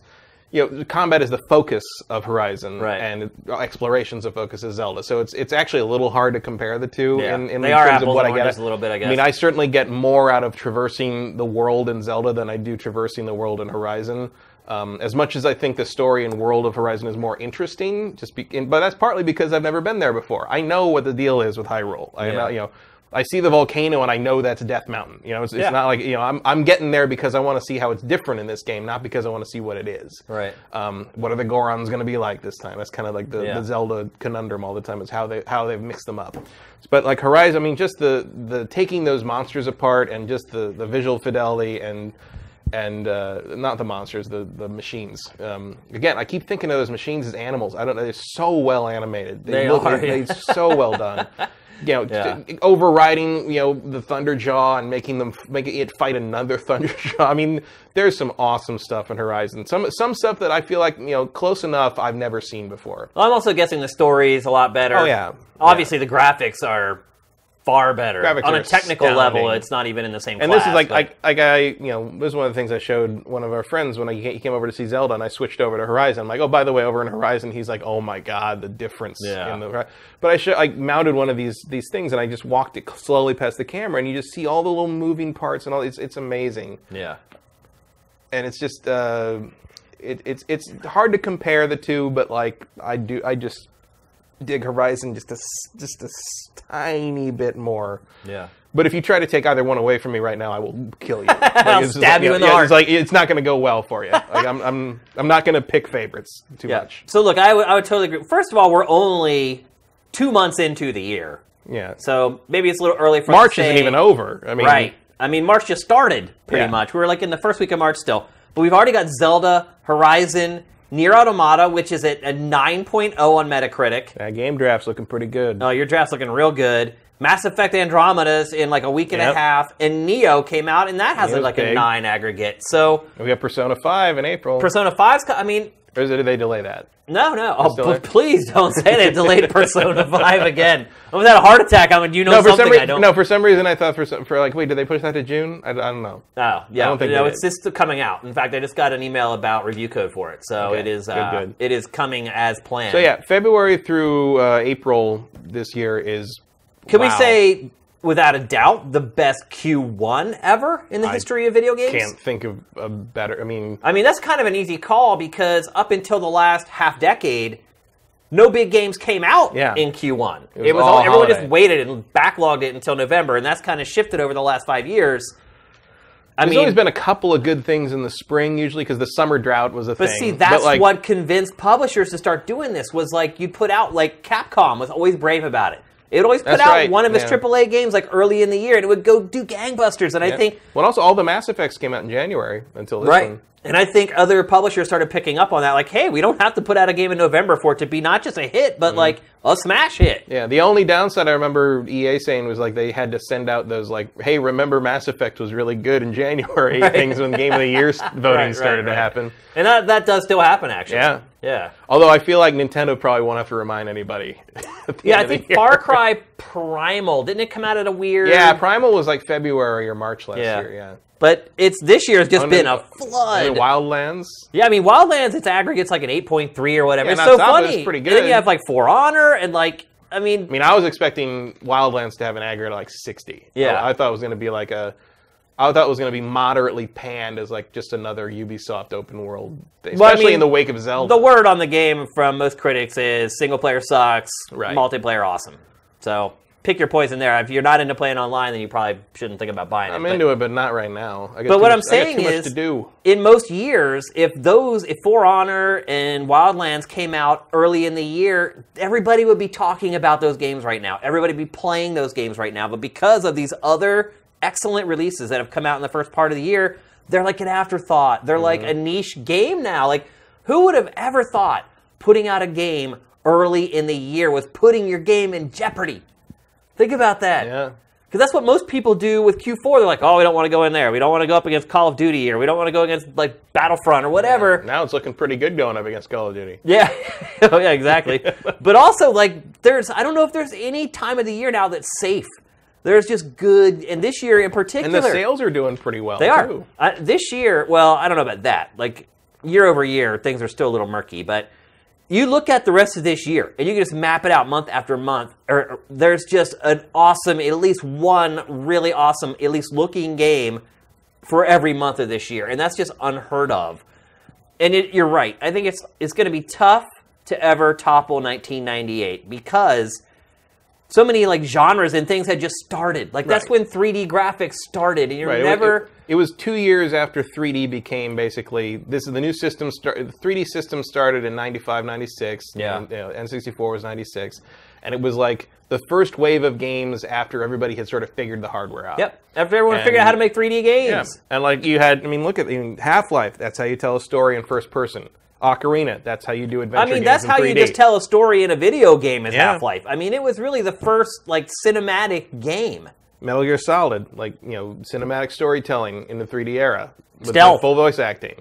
Uh, you know, Baldur's Gate. Here's how RPGs work with modern game tech. Uh, Yeah. You know, pause with real time, real time with pause stuff. Grim Fandango, some would consider the pinnacle of the point and click game. Po- Pokemon, some would consider the pinnacle of the turn-based JRPG. Certainly the one of the longest lasting. And probably It will be the longest Adapted lasting. that format into a form that it will never die now. You know, even if all other JR, turn-based JRPGs go away, Pokemon will be there. It's just incredible. StarCraft, like you know, esports before there were esports. Yeah. You know, and Banjo Kazooie coming back next month as Yeah. Yooka-Laylee. You're right. like I, uh, yeah, I think the one opportunity the industry had probably was last year, or maybe it's even this year with VR because it's the next paradigm shift. It's like when we were talking about VR last year and it was hadn't come out yet. I always said like this is the next polygonal graphics. This is the next paradigm shift for gaming, and uh, it never happened. The software. It still hasn't delivered. We haven't got to that, that one VR experience that everybody, even Resident Evil 7 didn't do it.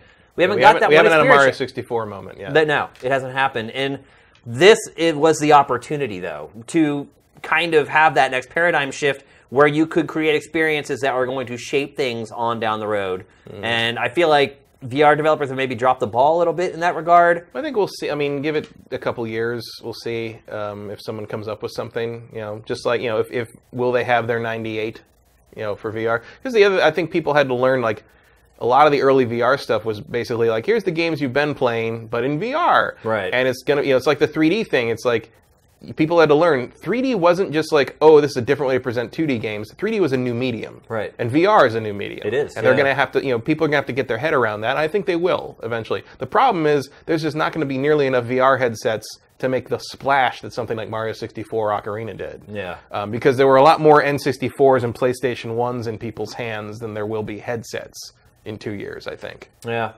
And you're right. Maybe that is the good way of looking at it is that for VR, it is next year. Because that will be the two year gap. Right. Although Mario 64 came out of the gate pretty strong. Oh, yeah. I mean, but nobody else did. Everyone else who's tried to make 3D games, they're all mostly crap. So Yeah, I mean, they're- until '98, that's Yeah, when everybody moments, kind of figured it out. Yeah, but I saw, you know, it's like people. I saw some people talking about, uh, what was it, Mega Man Legends versus Mario 64. How come, how come Mario 64 gets all the credit, Mega Man Legends doesn't?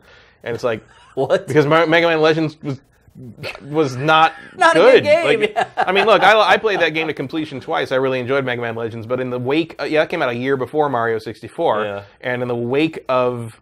I think it did anyway. It was bef- it was before Mario 64 because after Mario 64, that kind of control would not have been acceptable Right. because it was it was still on kind of a grid Right. in 3D, Yeah. whereas Mario 64 really, you know, I also Free think roaming. yeah, Mario fig- Mario 64 figured out how to present that, and um, people forget before Mario 64 how everyone is just sort of fumbling towards basic functionality in Yeah. 3D game control. You're right, yeah. Even some, you know, um, for a while their Jumping Flash, which is a PS1 launch title, was like that was the gold standard in 3D platforming Yeah. because it was fun. It was fun, and it, it, it used the 3D platforming as sort of a, a 3D aspect of sort of a oh look how high you can go, and it looks like a, you know vertiginous like kind of jumps and stuff like Right. that. And it was a robot rabbit, and who doesn't like robot rabbits? and um, but at a certain point, like you play Mario 64, and it's just it's just like oh this is how this should be. This is how it should be. And like then you go back to those other games, you're like mm, hmm, you know. Yeah, it's, it's why it's another reason why people like. I know everybody's excited about that Crash Insanity trilogy or Yeah. whatever, but it's like I could never go back to Crash Bandicoot. I after I tried. I played it in Uncharted. Uncharted 4.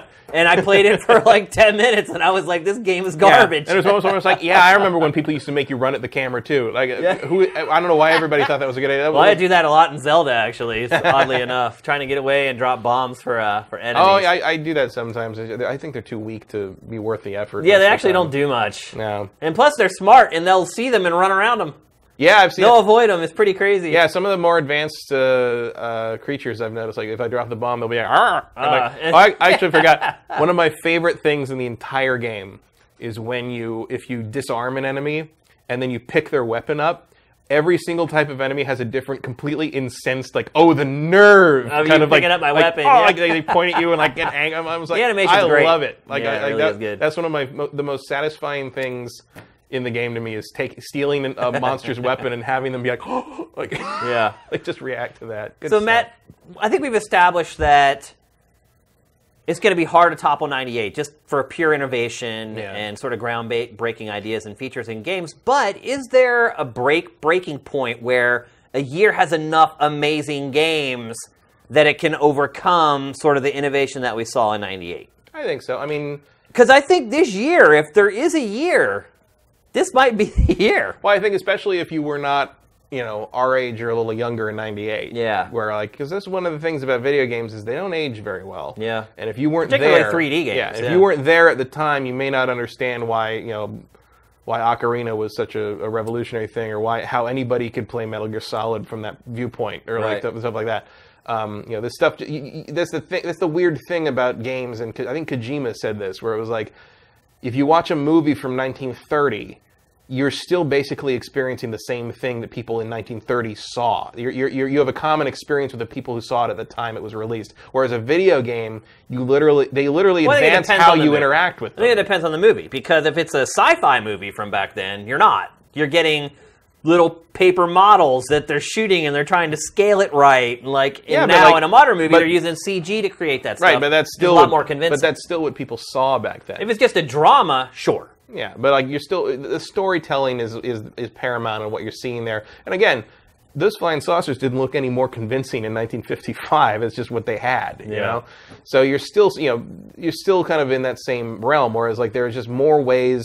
There's no better way for a character to talk to another character in, in a narrative now than there was in Right. 1950. No, you're right. But there's a, certainly a better way to play, you know, Mario 64, you know, maybe Mario 64 versus whatever Mario Odyssey ends up being. Yeah. Maybe that's going to be a more refined thing. It's just, you know, or let's say Daggerfall Arena versus, or Daggerfall Arena versus um, uh, the first two Elder Scrolls games versus Breath of the Wild Right. or Horizon Zero Dawn. Like, you, people progress, they learn how not to do things in a way that's different than like, you know, like The Godfather still works, even though cinematic techniques have been developed Oh, sure. since Yeah. then. But like, try to have someone who grew cut their teeth on Metal Gear Solid Five Go play back and Metal play the Gear, first Metal Gear. Yeah. and it's just not the same thing. And um, that's the challenge of comparing these years. Like we're going to be like, oh, 98 was incredible because we were, you know, we were the right age to like But a lot of people watching this are going to go back and start trying to play some of these games from '98. and Be like, Shane and Matt yeah. are insane, insane. Link's nose is a which we knew like, already. you know, So no revelation there. but it's like you know you, it's also like even if you're a little younger than us maybe you, you know we came up through that you know to me i've said this before but it's like no matter how bad a game is now there's still part of me that looks at it and just be like i can't believe something looks like this know, you know? Know. like even some terrible It's that kid inside. yeah because like look the idea that this would look anything would look this i remember looking at virtua fighter 1 and being like wow games are never going to look better than that you know it's like he actually has a polygonal nose and eyes like that's Yeah. like how could you how could you improve on that and like you're you know having seen sort of this you know 30 40 year progression of frankly miracles of technology as you move ahead it, it like 98 was just sort of this watershed year where it's like so many things we imagined happened finally Yeah. ocarina half-life metal gear those that, that holy trinity of like, I mean, the wow. best part is we hadn't even imagined it possible. No. That's what was so great about it. Like it was far beyond what we had ever. and it kind of established the sort of the the the, the procession of everything had to up the stakes after that. Maybe they Yeah. weren't maybe there weren't new ideas, but everything had to be bigger and better and prettier. And all you need to do to to see that progression happening is compare, you know, Metal Gear Metal Gear Solid was a real good looking game for the time for that system. I yeah, mean, there was sure. well and as far as PlayStation. as a yeah. PlayStation, I mean, yeah, but then jump to uh, uh, Metal Gear Solid 2 being unveiled at E3, Yeah. and you know every The single time, like, how did they even? Yeah. Snake had eyes. Everybody had a everybody had a fit. It was amazing. yeah. Um, I always remember that. so like E3. I feel like '98 it was kind of specially positioned to be a year where a lot of things finally changed, finally happened, finally turned the corner.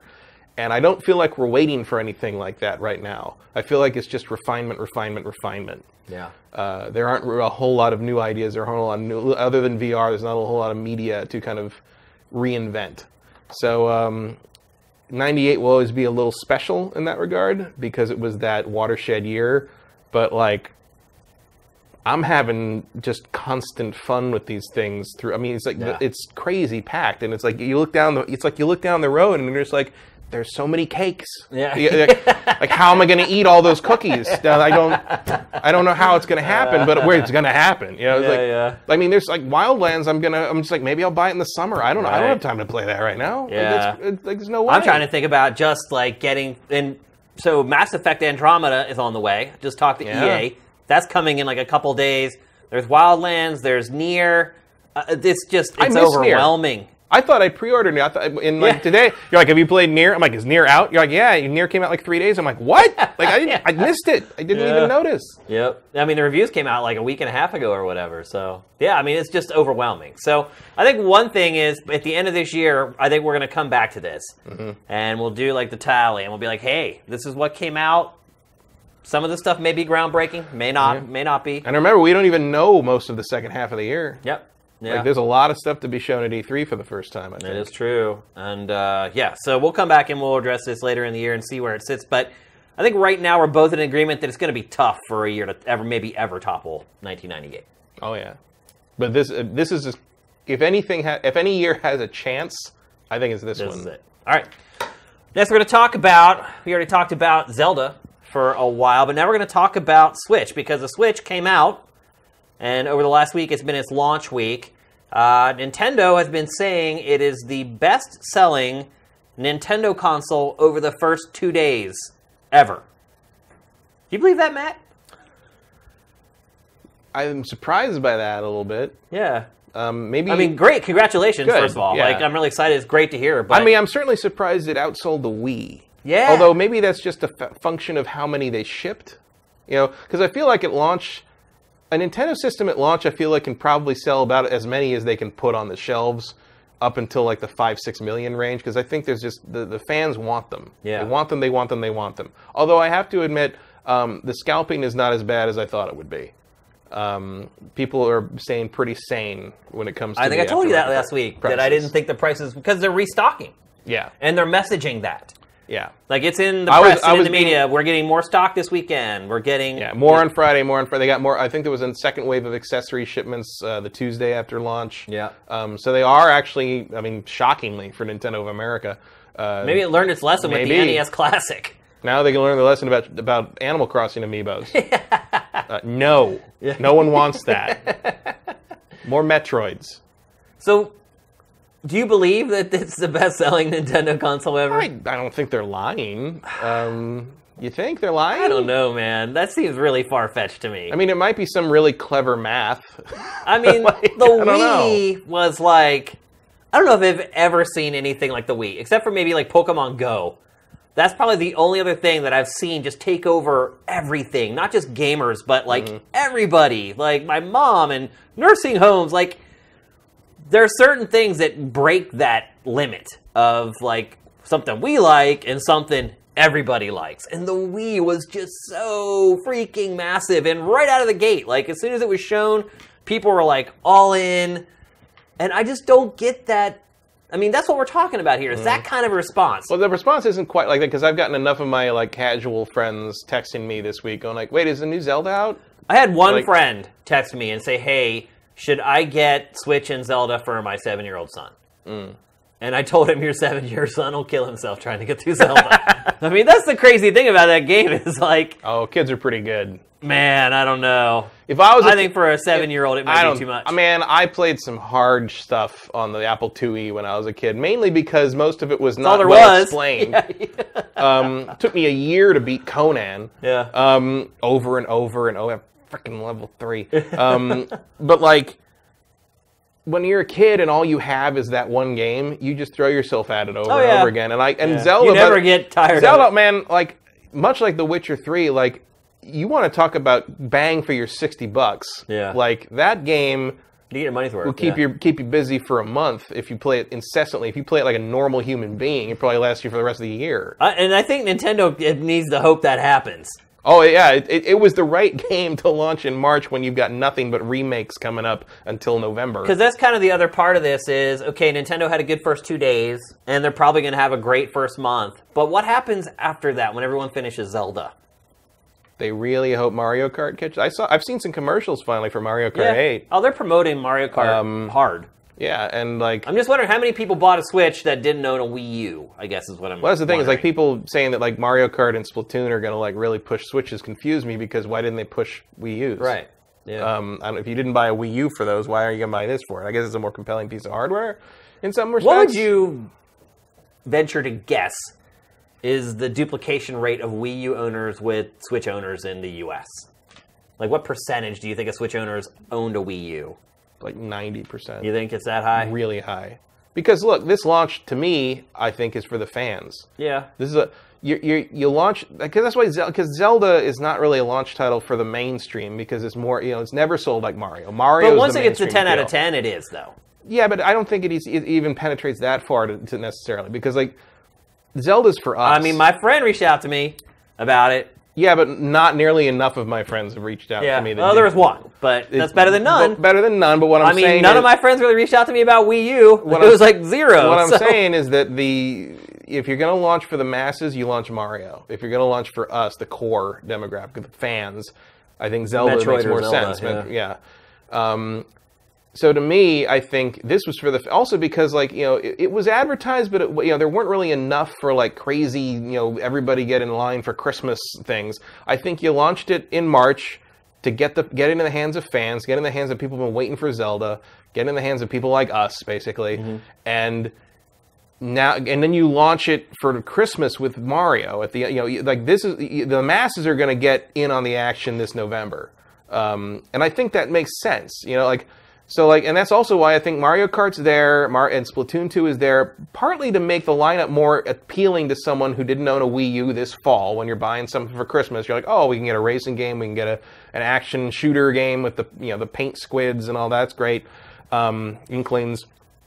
Uh, but I think mainly like it feels like Mario Kart and Splatoon 2 are also there to sort of make the people who also had a Wii U feel like they're not leaving these games they like so much behind. Yeah. Because Wii U owners, while there aren't as many of them as Nintendo would like, I feel like the majority of them really love Splatoon.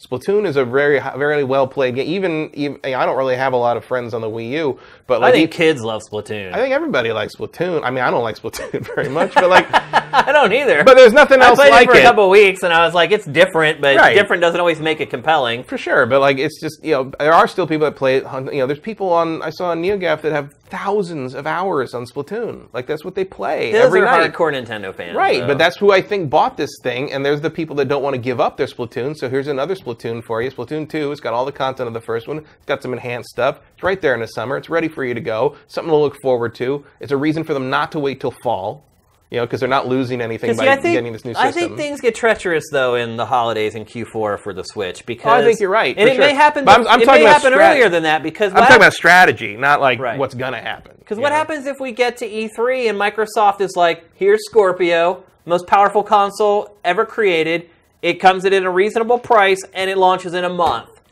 But what's on it? Right, software is always, but what's on the Switch? That's my point. Mario and Zelda. But see, what's on Scorpio is every Xbox One game and every Xbox 360 game. Mm-hmm. Well, that's where you see. That's where it all comes down to. Is like, is Mario enough to entice mainstream consumers in there? Because you're gonna like we've already we've said over and over. The Wii U taught us that there are 12 million people who will buy a system if it has a Nintendo logo on it. Period. Yeah. Doesn't matter what it is. Doesn't matter Yeah. what's on it. Doesn't matter. You know, that's that's their their baseline.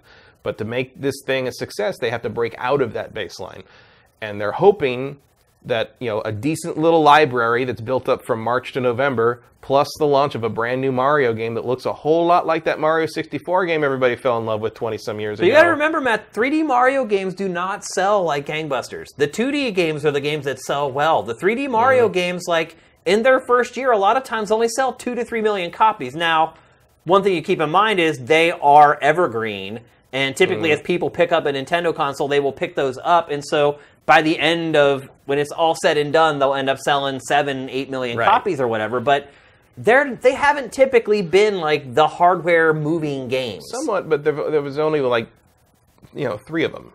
I'm not really counting Sunshine because Why? because Sunshine didn't really scratch the Mario itch for a lot of people. Uh, because it was I mostly it did. was mostly spraying water at shit. No, there's lots of hardcore platforming in that. Some, but, Lots. like there's tons. There That- was those whole like coin challenges that you had to do specifically that but were like are- hard as nails. Those, yeah, those are very, those are the best part of the game, but they were not the meat of the ga- majority of the game. When Mario Galaxy came out, a bunch of people who are you know had a Wii but had only kind of dabbled with the GameCube and were disappointed by the GameCube. A lot of them came to me and said like, "Hey, this new Mario game, should I get that or is it like Mario Sunshine again?" But see, that's the thing Like- though. You look at the install base on the Wii. Super Mario Galaxy sold like in its first year like two or three million copies. That's what I'm trying to say. It's not. because it sold to the core core demographic. It did not sell to the people who bought a Wii Sports machine. That's what Nintendo was hoping for to sell sell that game to all these. Yeah, they people. wanted they wanted Wii Sports to be a Trojan horse. right. So you can get the Wii into the home, and then once you get it into the home, then you market everything Mm-hmm. else that you have for it, and it didn't work. Right. Like the plan, I'm sure, was to have Mario Galaxy have an attach rate similar to Mario 3. Right. You know, which like what 70% of NES And owners you, bought that game. it would have sold like 110 million copies, yeah. which is pie It's in a- the sky stuff. yeah, but in the end, Mario Galaxy sold to about 10% of Wii owners, Yeah. which is crazy because it's great. yeah. Like it should have had much more. Like Matt, what do you, what do you think game. of uh, all the hardware issues? What kind of impact do you think it's going to have? Um, you actually sent me the compilation of. I was shocked by that video, by the Uh, way. the Croby Cat. yeah. thing? I mean, I'm still, stuff. I am still having problems with my left Joy-Con. Mine, I'll, I'll be honest. Mine is flawless. I'm Like, not a very happy single for you. problem. I'm so happy for so you. I'm, I lucked out apparently. I was recording Bad Dudes for Zelda, and literally, I- some people haven't watched it because obviously I'm fighting the last boss in Zelda. People are going to want to wait until after they've finished it to watch it. But literally, in the first five minutes of that video, my left Joy-Con goes out. And I've got to tell you, Matt, when I was recording that, my Switch was sitting right here. Wow. And I am sitting right here. Hmm. I have had one disconnection, and it is with this, the Pro controller. Whoa. Uh, I had it plugged in to my laptop Oh. to charge, Oh. and suddenly everything just stopped and did the exact same thing. The light on the bottom turned orange. Yeah. And, and I had to I had to back out and reconnect, and uh, it, it did it a little bit again. I had a little bit of input problems later again. It's always when it's plugged in. Wow. I have to basically play it wireless. And keep in mind, this was in the back bedroom of my apartment where there isn't a ton of other electronics. Yeah. I have my PC on, I have my computer monitor running, I have a monitor for the, the system and the switch, and that's it. Yeah, this And is mine is. I just think I maybe I have a defective unit. I mean, that just might be what it is. Mine is eight, about eight feet away from me, and I am playing like when I'm. I never had a single connection issue with these at all.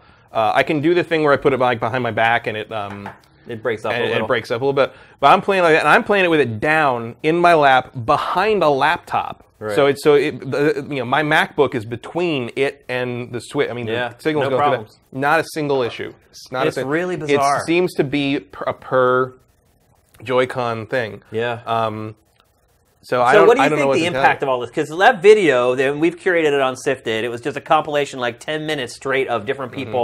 Some of those issues, holy cow, Yeah, man! I mean, a lot of. Did you see the one where it just started squeal? Oh, Squealing? it squeal, like made that noise like like like a bad sci-fi movie would use that sound effect to for like a computer breaking. torture people or whatever.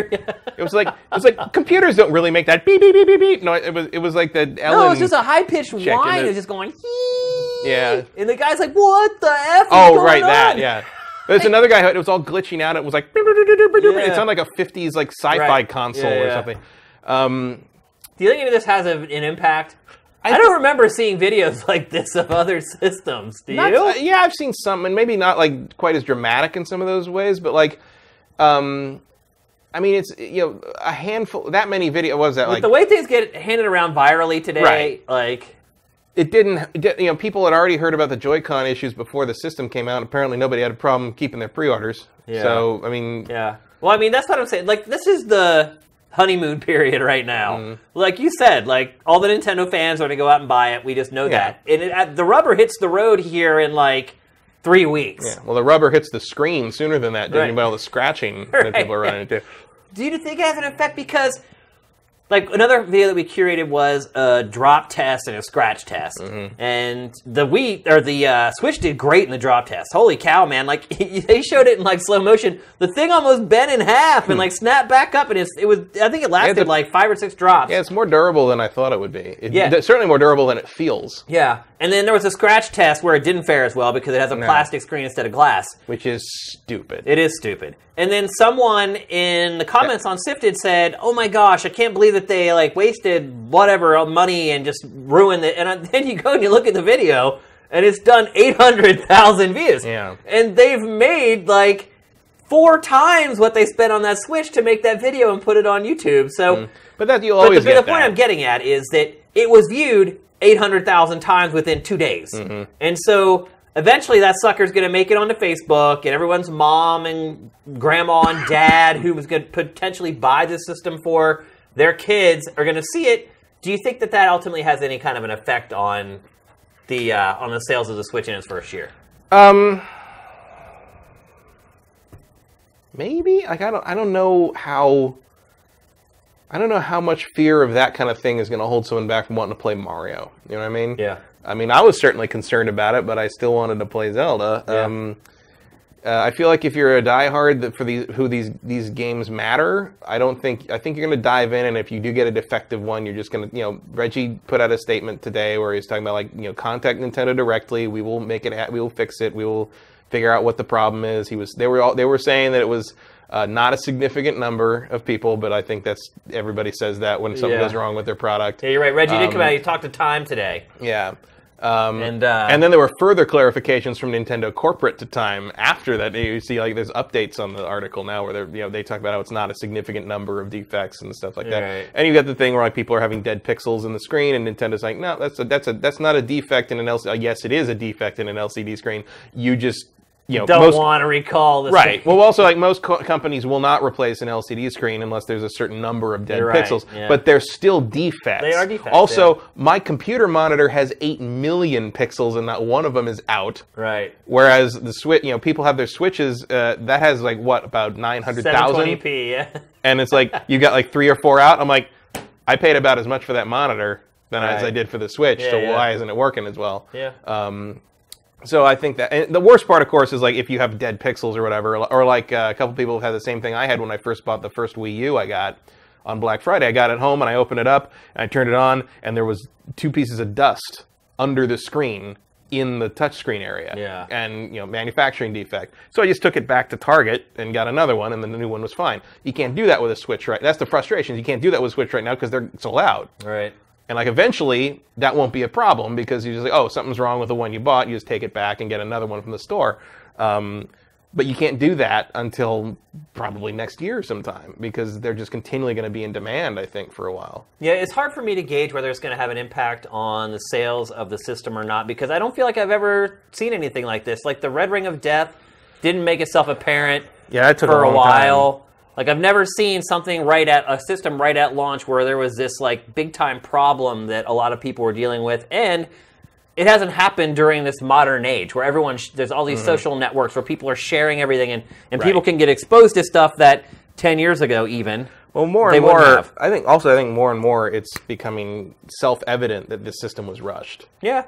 Um, Well, I think I'm it's like sure they knew earlier, about a lot of this. Yeah, well, I'm sure they knew about a lot of this stuff and just couldn't didn't have time to get it fixed in time. Yeah. And they'll they'll deal with it as it goes. But clearly they had to get this thing out before fiscal was over Yeah. for whatever reason, probably shareholder Paid demands.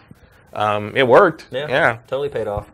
So uh, we'll keep going. Uh, oh, uh, I do hope they patch Zelda. I, I forgot the one bug I keep running into on Zelda. Uh, every few days or whatever, the blood moon happens, which resets all the that. monsters. Yeah. It happens like seven times to me. Oh, it, like, really? it happens. At, I've had it happen at 3 p.m. I've had it, it just it happens the whole day, over and over, and it's happened during boss fights that reset the boss I fight. saw that. Ha- I saw on Kotaku today. Somebody was fighting the final boss, and it Yep. reset in the middle. So, uh, the but I've had the blood moon happen. That's uh, terrible. I've had it happen at midnight, and then it happened at twelve fifteen, and then it happened at twelve forty in the game, game clock, like in the Yeah. you know in the Hyrule clock. It happened like three, four times in the space of like five minutes, and I'm like, uh, you need to something nail that one down, boys. Yeah. All right, so auspicious start for Switch. Yeah. I think Nintendo has been gone about as good as Well, Nintendo could hope, other than the Joy-Con Sort of. issue. Here's the, God, the air conditioners make my nose itchy. um, the, here's the thing: I don't think we know anything about how the Switch is going to sell. Yeah, uh, long as term. going forward right now because it all sold to people who are going to buy it No matter, what. Yeah. Um, and we'll know more after holiday sales, I think, uh, in ter- especially in terms of the demographics purchasing and whether we start seeing like families and Christmas I presents. think we'll know before da-da-da. holidays because look, if after this month it just goes down into the pit, Well, I'm not willing to. I'm not willing, even though, you know, I'm a Nintendo skeptic for sure, but I'm not willing to make that call until I see what, what Mario does. I mean, Super Mario 3D World when it came out for Wii U, I don't see this Mario being any different than that. But that's the thing about this is like when you look at this Mario, it is different. Yeah. Like it's strikingly different visually, and like I think that'll resonate with somebody, or, or it could. It maybe maybe. I maybe- would argue that it's in a bad way different, but everyone has their own opinion, No, I guess. you're, but you're, you're maybe not wrong uh, about that, but like, but I'm just saying, at le- the very least, when I see Mario Odyssey, I go, "What's that? Yeah. Like, what the hell?" I mean, even if it's not a good, what the hell? Right, I don't know. right. So it at least draws your eye. It, makes your does, attention. yeah. Whereas, like, you know, Mario, new Super Mario Bros. Because you forget like. The new Super Mario Brothers series is 11 years old this year. Yeah, know. It's not new It's anymore. funny. like you've seen four of those already by the, time that Wii U version ever. showed up. I knew it was a dumb name when they first announced it. So I didn't think they'd stick with it that long. that was it really the kind of silly. Um, Um, but you're right. I mean, look, Q4, Q4 could be the death knell for this thing, like in year one. Oh yeah, I mean, I think we I mean, Q4, Q4 for the Switch could end up just being a big old welp. You know, like, Uh, but I think, the end of I think Yeah, we may have an idea here in the next couple months where this is all headed. Mm-hmm. As people finish Zelda and they're like, "What's next?" Or people get over the fact that they're not playing Zelda and are like, "Well, you know, I'll wait." Because there's a lot of people on Sifted. They're like, "Oh, I'm waiting until the end of the year," Mm-hmm. or "I'm waiting until June or July, whenever I get my pay." Whatever those people, like, will those people stick around after kind of the hype and everything kind of subsides over this thing after the launch? Because There's a curve here. Right now, we're at the top of that curve. Everybody's got Zelda. Everyone's loving Zelda. The reviews are coming out. Then Zelda, it just slowly goes down. And then it's like, what kind of a blip can Mario Kart provide and Splatoon provide to keep it, keep interest in it until you get to that Q4 where hopefully Mario gets a big spike. So. I think we'll have an idea what's going to happen with this thing within like a few Yeah. months. I mean, I really feel for me, I'm gonna probably just put it in the little case that came with Zelda and uh, leave it there until November. I mean, uh, until, until Mario comes out. I'm still frankly, holding out hope that Retro Studios has something up its sleeve for E3 or something. that could potentially I'll tell out. you, man, if you if you if they can approach Metroid with the same fresh eyes they just came at Zelda with, all is forgiven. Yeah.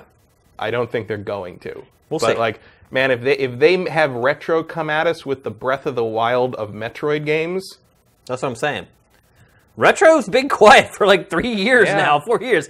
Like it should have something done. So and I really, I mean, I'm hoping, and like Mario Odyssey maybe sort of lends a little credence to this.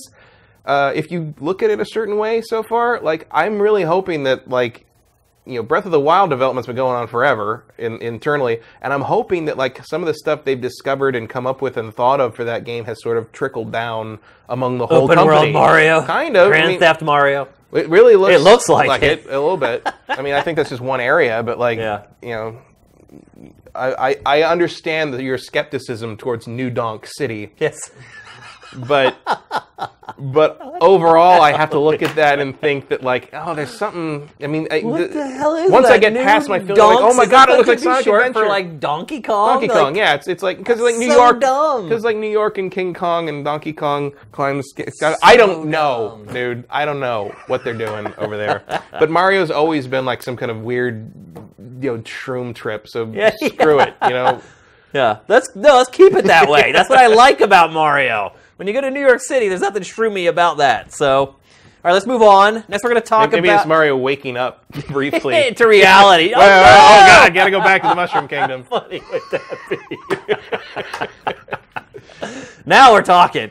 All right, let's move on. We're going to talk about Destiny 2. We're finally starting to get some details trickling in uh, about Bungie's next MMO shooter. Matt, you have played more Destiny than probably anyone I know, so I don't think there's anyone more qualified to share their take on what we found out about Destiny 2. So the big news is that none of your leveling or mm-hmm. progression that you've created in the first Destiny will carry over to Destiny 2. The only thing that will carry over is the cosmetics of your character. How do you feel about that, Matt? As someone who has dumped hundreds of hours into Destiny. I don't remember what my character looks like. Really? She's had a helmet on for since 2015. Right, I don't right. remember. I don't remember which. I think she's blue, and I think she has purple hair. But I haven't. I I don't remember what she looks like. So you don't care that the No, like, cosmetics are carrying of course over? not. The character the character creation wasn't even. You can always change it anyway. Yeah. It's like Well, it's the character creation wasn't even particularly robust. It was like you picked up from a bunch of different faces and picked some hair and go. Like it was. I'm not attached to my character. I'm attached to my gear. You jerks. because this is weird. You told me this was going to be a 10 year thing. Like character, your character carries over through the whole thing. Right, and so here's the thing: is like with most MMOs, there's never a sequel. Right. It's that look at World of Warcraft. There's that There's just game, upgrades. right? And you keep that character, all that work, it stays, and you can you you don't lose it. No. Is this a mistake, Matt? I think so. Do you think it's a technical issue they can't figure out how to do it? It, It shouldn't be. To me, it sounds like Destiny 2 is so different that there's no way to translate a lot of that over in terms of And how is that a works. good idea to make the game so different? Well- I mean, I would argue it needs to be different because I, I didn't like agree Destiny. I, I, I do like Destiny, but it's like it's a giant grind, and there's better ways to do it. I mean, I, may- I, I was being a little strong, maybe. I wouldn't say I didn't like it. I would say I was disappointed in it Mm-hmm. coming from a team like Bungie. Here's the thing, like the fa- I, I, I mean, they've kind of alluded to this. I don't know if they've gotten specific about it yet because I haven't been paying tremendous attention to it. But like, at the very least, you got to read what people's gear looks like, how many times they've completed raids. I've never completed a raid so far, but by the way, so I'm not. Even wow. I'm not even. surprised arg- to hear that. I tried to do it early on with like a bunch of industry friends, and we just never got through it. And I don't care enough to do that over and over again. But like, if you've got all this high level gear, if you've got a bunch of like you know top level stuff, if you have got some uniques floating around, you got some good exotics, like. I feel like even if it doesn't carry that gear directly over, it should read that and give you some kind of perk or bonus or something in Destiny 2. Yeah. Like, not just your character should carry, and maybe they just carry over is the specific word here, in the sense the only thing that remain identical is your character's, you know, appearance, uh, because I think it's like you have to be level 20 to carry over or something. But like, or no, you have to finish the final vanilla story mission, I think it is. But like, my thing. Yeah, they're not even just giving you your cosmetics either. Yeah, there's some preconditions Yeah. that you have to like have meet to have gotten before they'll let you bring your yeah. cosmetics over. and like like the other stuff the stuff that doesn't carry over one to one should still give you some kind of benefit in some way and they mean you know it could be as simple as like oh you've got exclusive you know unique pets or if you have this armor ar- raid armor set it translates into like you know this kind of you know the whatever whatever a certain number of units of whatever horrible free you know buy to win pay to win currency they're going to have because you know they're going to have that Yeah. um, or loot boxes or whatever. I mean, throw some, throw a whole lot of bones to the people that have been playing this game for three, four years, or three years at this point. This just seems like a terrible idea. Like to even put out a sequel. It's like shouldn't Destiny 2, I mean they can still call it that, just be an expansion pack for Destiny? Like I've never seen an MMO just end and then say, "Hey, everybody, now you need to come over here." Like mm. I just, it's Well, I mean- not a part of that business model. I mean, people have tried it with you know stuff like Asheron's Call 2 and EverQuest 2. Remember how bad EverQuest 2 did? Right. Like it didn't work. Yeah, it didn't and EverQuest 1, by the way, still better. Still going. What's there is up. one game though that I think has been successful. It's an MMO from NCSoft that's like only big in Korea. Uh, what's the name of it? Lineage. Lineage. Yeah. Lineage has managed to create sequels and be successful, but that's it. Yeah. The, uh, the I think you're right that it probably should have just built on it as a platform. But here's the thing: what they've t- what they've said about Destiny 2, it sounds like they want to revamp it in a way. They want to revamp it in a way that like Destiny, like Destiny 1 is going to be like the Ocarina of Time to Destiny 2's Breath of the Wild. Oh. Like they want to make Destiny 2 a much more open and organic experience. They want like, you know, when you go to Earth in Destiny 2, they're talking about how like you don't pick from places on a map. You go down to a place and you can go anywhere you need to go. It's all right there. It's all interconnected. It's all one thing. Um, and you get your quests from the hub world, and everybody, you know, the hub is part of the map. Like you don't have to go back to the tower. Like it's Right. all a much more organic unfolding of things rather than this sort of you know pick a place, go there. This is the map. Go back to the menu. Jump to this place. Jump to this place. Jump to this place. Is this And- Bungie admitting that it crapped the bed with the first Destiny? To some degree, I think it is. Although you know, if the it's like we've built this thing that we can't build upon in Well- the way we want to be able to build upon Well, it. you know, to some degree, the story is, you know, if you believe the story is that, like, basically at some point Activision said, stop it, make Halo with MMO stuff go. And, like, because Yeah. they were just, you know, tinkering around with so many things they could. So this feels like it's probably them making what they wanted to make originally. Initially. And, you know, Destiny 1, Before in a lot of ways, feels like it was a punt. Yeah. You know, they just, they, they had to get something out the door. So will it change your or alter your motivation to get into Destiny 2?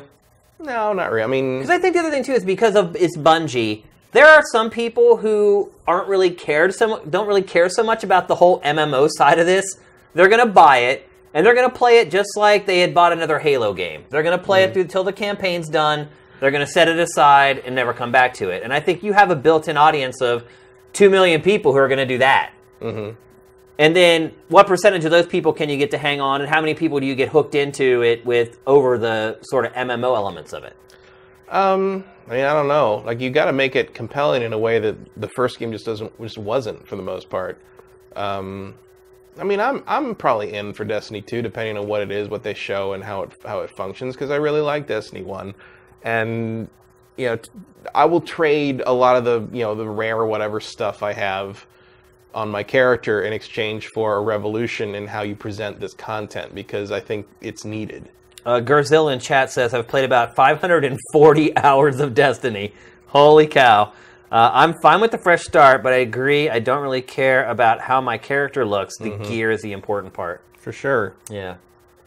So it looks like well, a lot of us are in agreement on this. Um, look, I still think it'll be a success. I'm not saying the game's not going to do well or it's not going to even have if any you interest. just or, like even if you just want to give me like you know uh like cosmetic repaints or something like you know if i have like these exotics you give me a thing where i do, it doesn't give me the abilities of the old gear but like i can change a current destiny 2 piece of gear to look like it or Right. something like just just some way to salvage my favorite things about my character which none of which are by the way what the face looks like she doesn't i don't remember what she looks she's one of the blue people that's all I, you know I have as much attachment to what she actually physically looks like as I do, you know.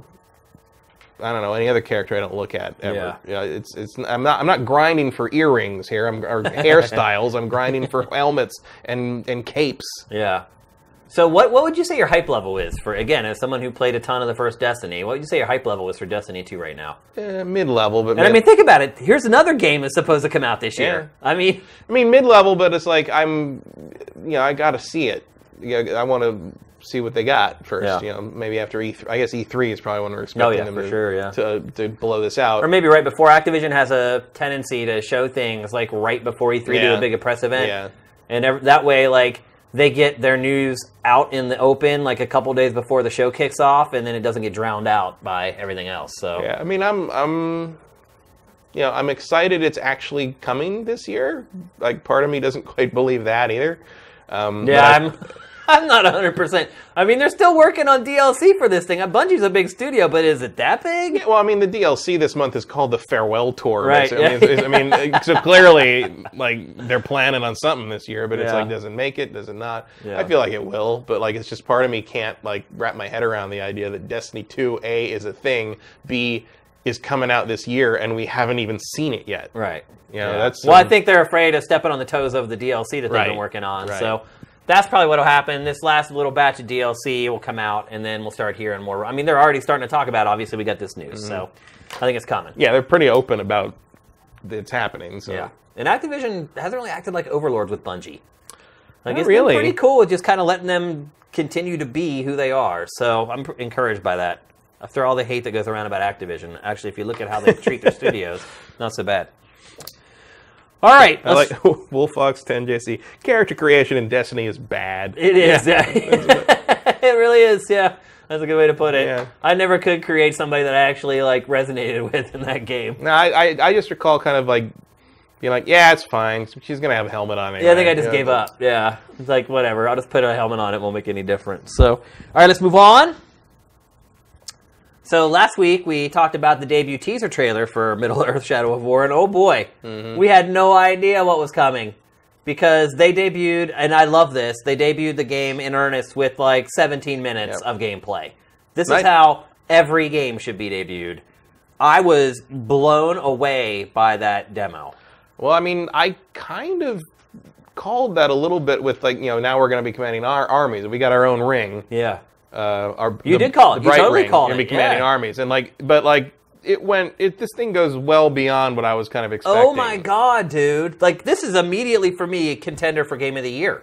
I, I mean, I've only seen Look how high the levels go. You can't really see it behind our little next trailer of the week thing. Yeah. But like the levels on these fortresses are in the hundreds. Oh, I know. And I'm like, how much content is there in this game? Like, how, what's going on here? I just was blown away by every part of this demo, man. Like just the how the Nemesis system has just been exploded. Like, Yeah, they, they've really taken this and run with it in a way. I mean, basically in a way that I was hoping they would, but I'm not saying I predicted how they'd run with it. But like they've taken this to an extreme that I really didn't think they had in them. I mean, look, we were talking earlier about how you know maybe it's tough for this year to compete with 98 because there aren't games that have paradigm shifts. Well, this game kind of does Yeah, have this one might have some of that to it. mean- it's true. Holy cow! Like I love how you can go in and take a fortress, and then you can choose who you want to put Mm-hmm. in place there. And I really like that. Like you clearly, when he starts this, there are members of his army here that you've dealt with and brought to your side, and like they have personalities and they Yeah. have relationships with him.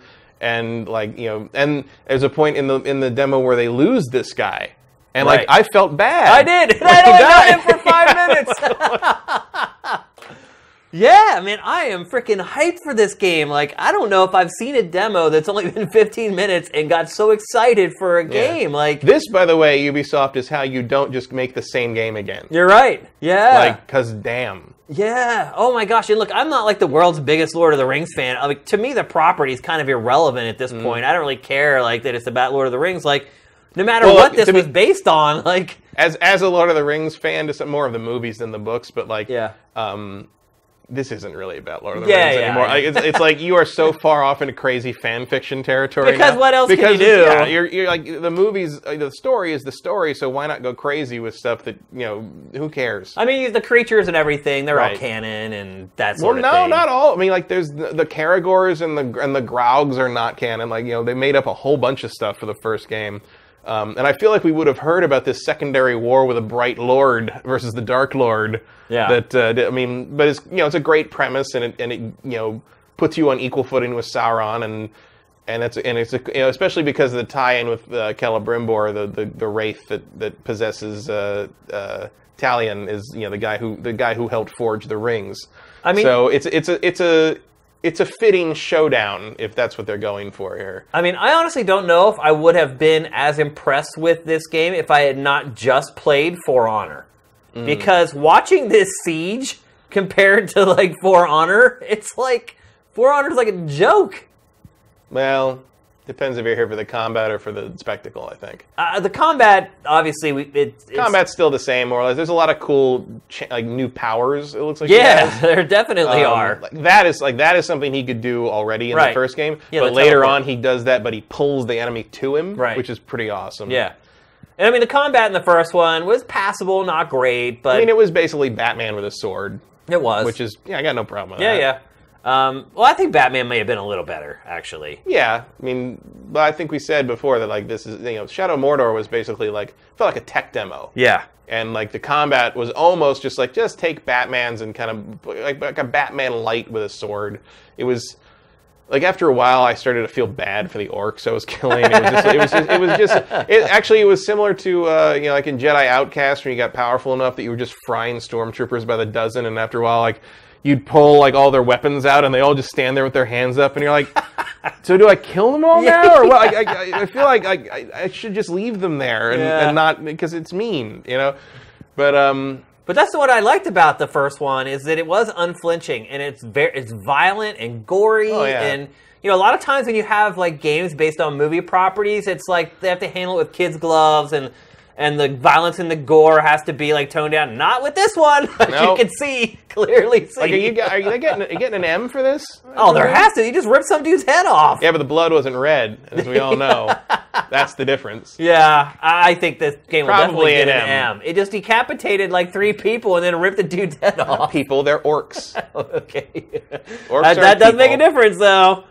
But I mean, look, even if you kill zombies violently in a game, you get M Yeah. ratings. So I don't think that that's uh, that's germane to the discussion. But I just everything about this demo, and look, I get it. They've waited three years to make this demo. Like this is the most polished part of the game they have right now. They've talked, they've played this and re-recorded it like 50 times to get everything exactly how I get all that. I know how, how they plan all this stuff. Still, that's what every video game developer does. You can't deny how It doesn't always turn is. out this well. Right, exactly. So I am super hyped if you haven't figured it out by Yeah. now for this game. And we're Um, not even to the Drake yet. no, I mean it just, it just keeps getting better. That's the crazy part. Like I start watching it, I'm like, oh, okay, Here's this is kind of cool. Yeah, That's great. yeah. I, it was just one thing after another. My jaw just kept dropping farther and And farther. I was I was also a big fan. Like we're coming up here on where um, he like runs up against another uh, another one of the leaders of the. Uh, uh, it's it's actually a little later on this, but he runs into the one of the leaders and like one of your ally commanders helps you in like a like a last minute dramatic save way, thing. yeah. Uh, there's a lot of cool ideas here. Like they're really taking this Nemesis system and going the extra mile with it, which again, like just oh yeah, here's here's where that happened. It, again, makes me like somebody take this and put it in a Batman game already. Like, ima- like imagine if the Batman game becomes like fight, you know, earning your way to like assaulting like a yeah, there's you know, no way this doesn't get an M rating. There's just really no way. I don't care what color the blood is. Like it is gory as all get out. But see what I was saying about how the siege in this, how like he blew open the sidewall and all the guys Mm. come rushing in. Like it this For Honor dreams of doing something like that. Like yeah. For, For Honor was just like you know is, is this standard scripted campaign thing like.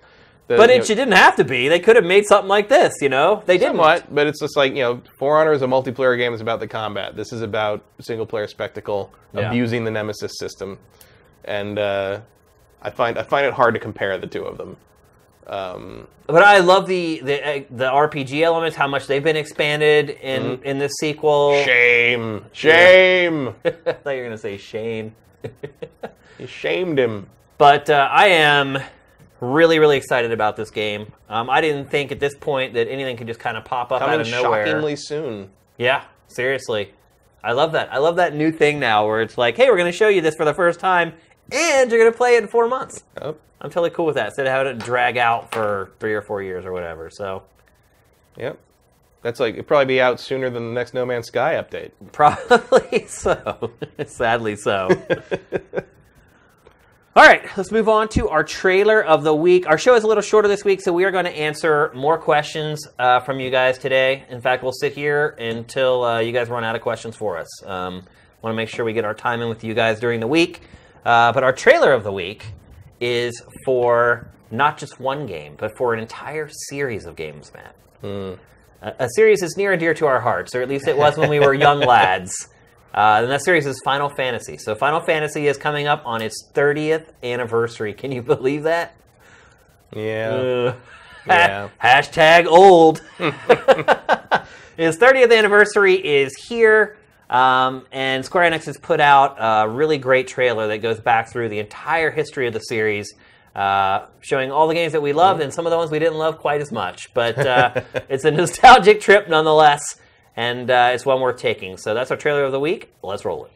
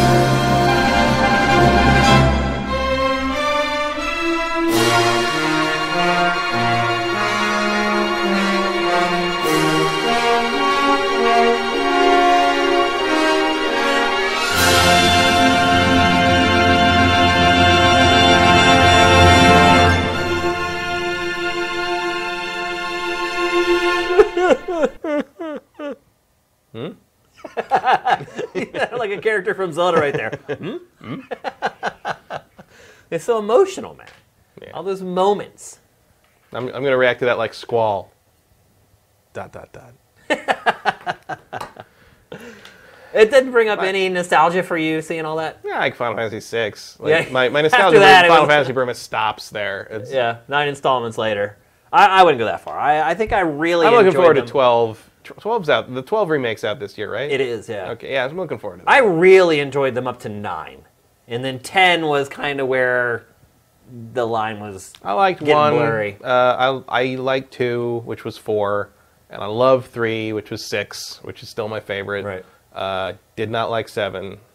Liked eight less than that. I thought seven was overrated. but Um, oh, tremendously. I still liked it. Uh, but again, whatever you played when you were 12, it's, it was was the most amazing thing ever. It was Yeah. not. I was 21, so it was not the most amazing thing. I had ever, um, Nine I like a lot because it was the throwback, you know, the return of the crystal and all that stuff. Uh, and I really like Vivi until they decided to drop his entire plot line for no good reason and never mention Never it again figure- until never- the very end when they're like, "Hey, you okay?" He's like, "Yeah, I'm all right." And that was the end of it. Like that's good. the end of his fucking storyline. I It was like they they realized that like, "Oh, wait, we- yeah, we haven't oh mentioned- wait, we never finished this. for a while there, Vivi was look like that plot line is like the most interesting thing a Final Fantasy's ever done. Yeah. And I'm like, wow, you're really looking into like some serious stuff here, and all of a sudden they just They drop it, it and then they all go fight death, and that's the end. I was like, okay. Uh, okay, here's some questions from Nolan Elric. Welcome back. Uh, do you guys think Zelda gets a 98 Metacritic if it's the same game but with a new IP? No. Mm, I say no. I hate to say it, but Part of part of the appeal, and like you, you can decide whether you think this is a good or a bad or an unfair or fair thing. Part of the appeal is like seeing this world you've you've played so many times before realized in this manner. I mean, that's part of it. I think we may have actually quantified the Zelda bump here. Hmm? I think we may have actually finally quantified exactly what the Zelda bump is, and it's 0.8. because You think it's a nine point two if it's not Zelda? I think it gets the same score that uh, Horizon Zero. Dawn got. Yeah. I think we may finally The have it Zelda down. bump is, is 0.8. Write it down. Point eight. That's a terrible eight. What is that? It's like a snowman. That's the Zelda bump. We know it now. Uh, what is the best game demo that you remember playing? Was there? Uh, this is from Justin Horman. Uh, was there ever a time you really liked the demo but didn't end up liking the full game? Or how about a demo selling you on a game that you had zero interest in playing beforehand? Every answer to that is the same game. Metal Gear Solid 2. Oh, really? The Love- demo disc? Love the demo. I didn't care about Zone of the Enders, but bought it anyway. Yeah. Although I did like Zone of the Enders, so it was a good choice in this. But the only reason I bought that game was to get the demo. Uh, and I didn't like Metal Gear Solid 2 very much in the end. I would say it's like the opposite for me with Ground Zeroes. Hmm. I didn't like Ground Zeroes at all, but I actually ended up liking Mm-hmm. Metal Gear Solid 5. I like Ground Zeroes, but I, I, I don't think it hinted very well at what Metal Gear Solid 5 was. At all. No. Um, five was the, the actual full game was well beyond the scope of what Ground Zeroes hinted at.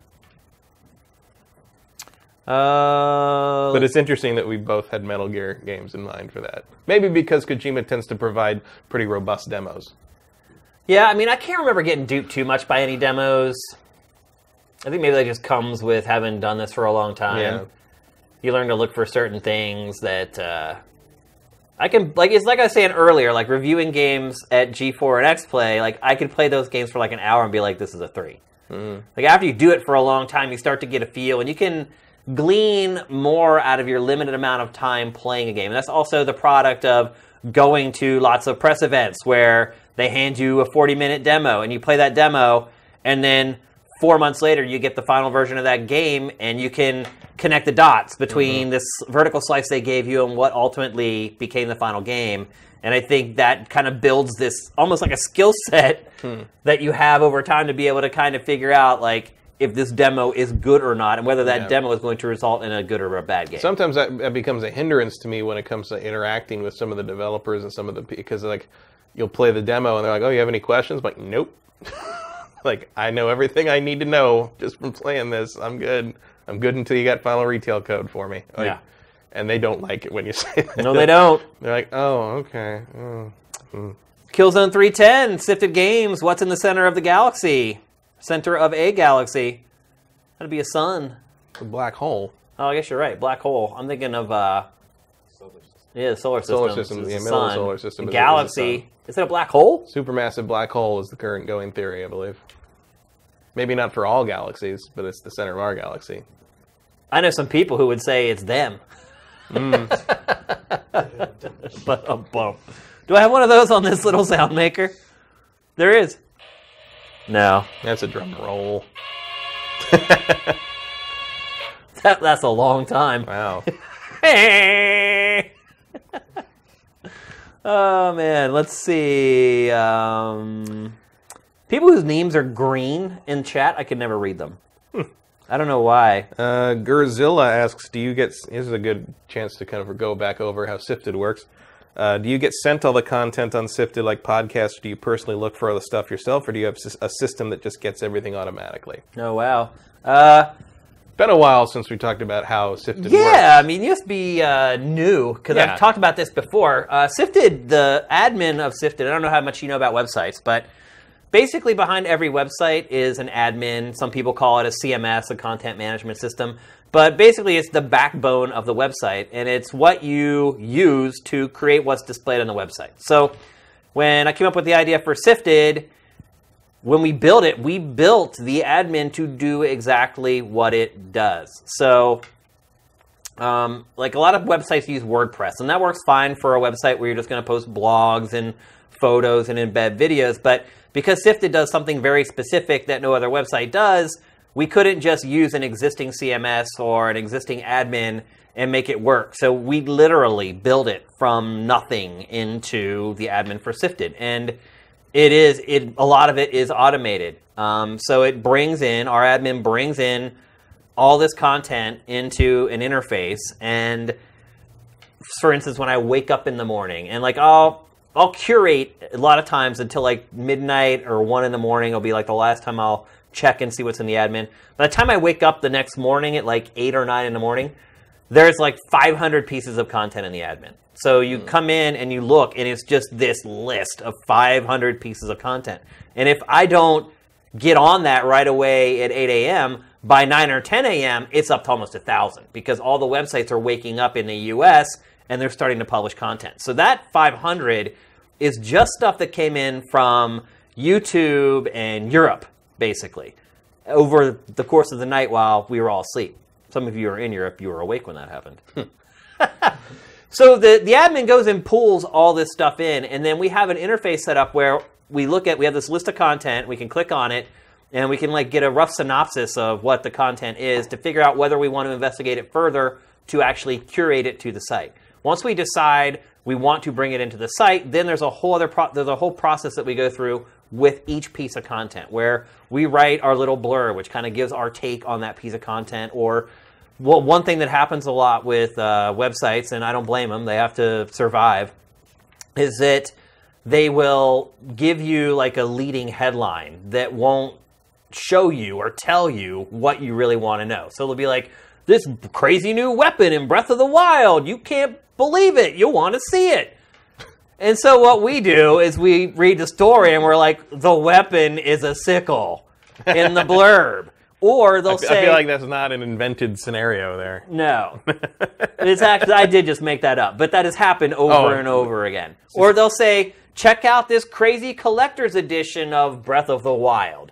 And instead of showing you a picture in their thumbnail of the collector's edition, they'll just have a screenshot of the game because they want you to click through so they get the ad view. And so we will grab the image of that collector's edition and we'll put it in the thumbnail. And we can do all of this in our admin. And then, so once we do that, we write the blurb, we decide what it, what thumbnail image we're going to use, and we try not to bump out publications' thumbnail images because sometimes there's reasons why they use things, but usually it's because they want an ad view. So once that happens, we then have to classify that piece of content. We have to tell our admin what platforms is this related to? Is it Nintendo, Sony, Microsoft? Uh, what genre is this related to? What kind of content is this? Is it a feature? Is it a preview? Is it an interview?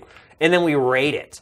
And then we publish it. And what happens is it takes all the information that we give it in the admin, and then it takes all the information that you give us when you fill out your SIFT ratings, and it all goes into an algorithm, and then that's how it spits out the custom content feed for each user. So that I haven't explained that in a long time because we just kind of chugged along for months and months here without anybody asking. So that's how it works. Sifted has been built from the ground up to do exactly what it does. Um, we do go out and manually find stuff because our admin doesn't work 100% with every website. So there's some sites that we have to go out and actually manually look for stuff. But for the vast majority, it does it automatically. And in some cases, we've even gone to websites and said, hey, can you make this tweak to your site so that we can more easily grab your stuff? And shockingly, that has happened. Like Upload VR, Tal Blevins, who used to be editorial, I know he's the, the EIC, and then he's editorial director at IGN. He just went to Upload VR. I had no idea, by the way. Did you know that? That I he did left that that. he had left IGN? I didn't know that either. Uh, There was no fanfare about that. I don't know why. Tal, first of all, is amazing. He's a great guy. Um, but he just took over editorial at Upload VR, and I had I had been going there manually curating, checking out their stuff every day. I look there pretty often just to see what's out. Yeah, they're probably the best VR Yeah. website. And so I had been going there for a while, and I saw him post something about it on Facebook, and I was like, "Yo!" I'm like, "You're working there," and I just sent him a message on Facebook, and I'm like, "Man, like, would you do a couple things that would help us out?" And he just he texted me two days ago, like, "There it is." And so, yeah, it's like some websites are actually working with us to make Sifted work better with it because it's in their best interest. It's going to get more people to, to consume their content and hopefully become fans of their content and go there and blah blah blah. So that's the Cribnotes version of what Sifted does and how it works. For those of you who maybe came in a little late and weren't around when it launched, and I did the whole crazy like launch live stream and all that stuff. So Um, SJD Swanland asks, uh, I'm a big reader, and I was wondering if there's any series or works by authors you'd like adapted into a game. Um, I would like to see, technical issues aside, uh, I would like to see a Telltale Games series based on Stephen King's Dark Tower series.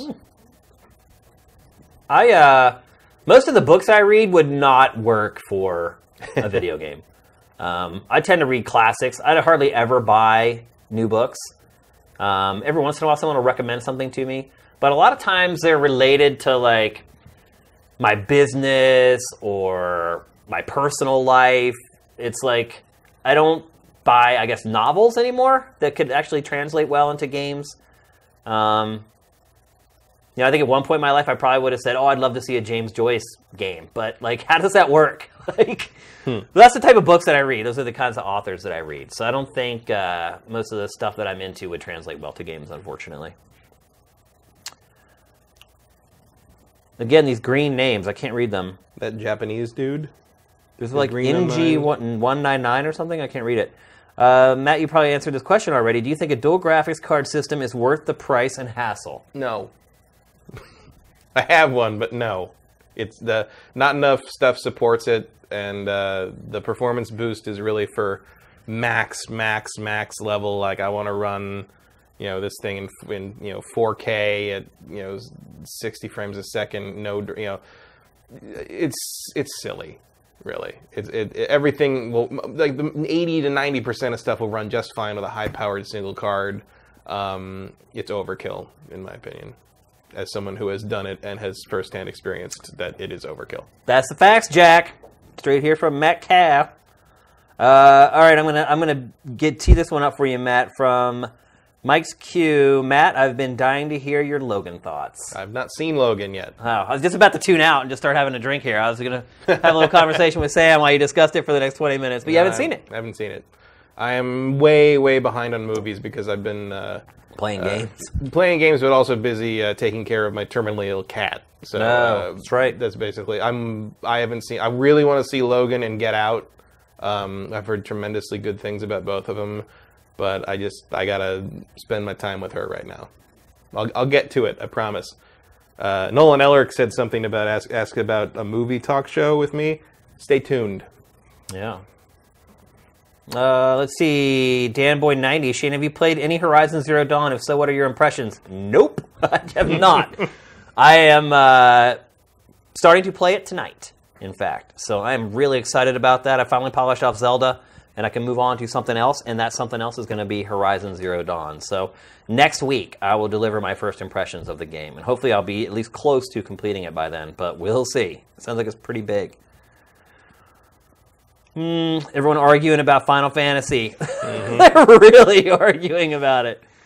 Oh man. Uh, Hippie 2000. Does Nintendo have any third-party support at this point? Nope. FIFA? Yeah. It it really doesn't. No.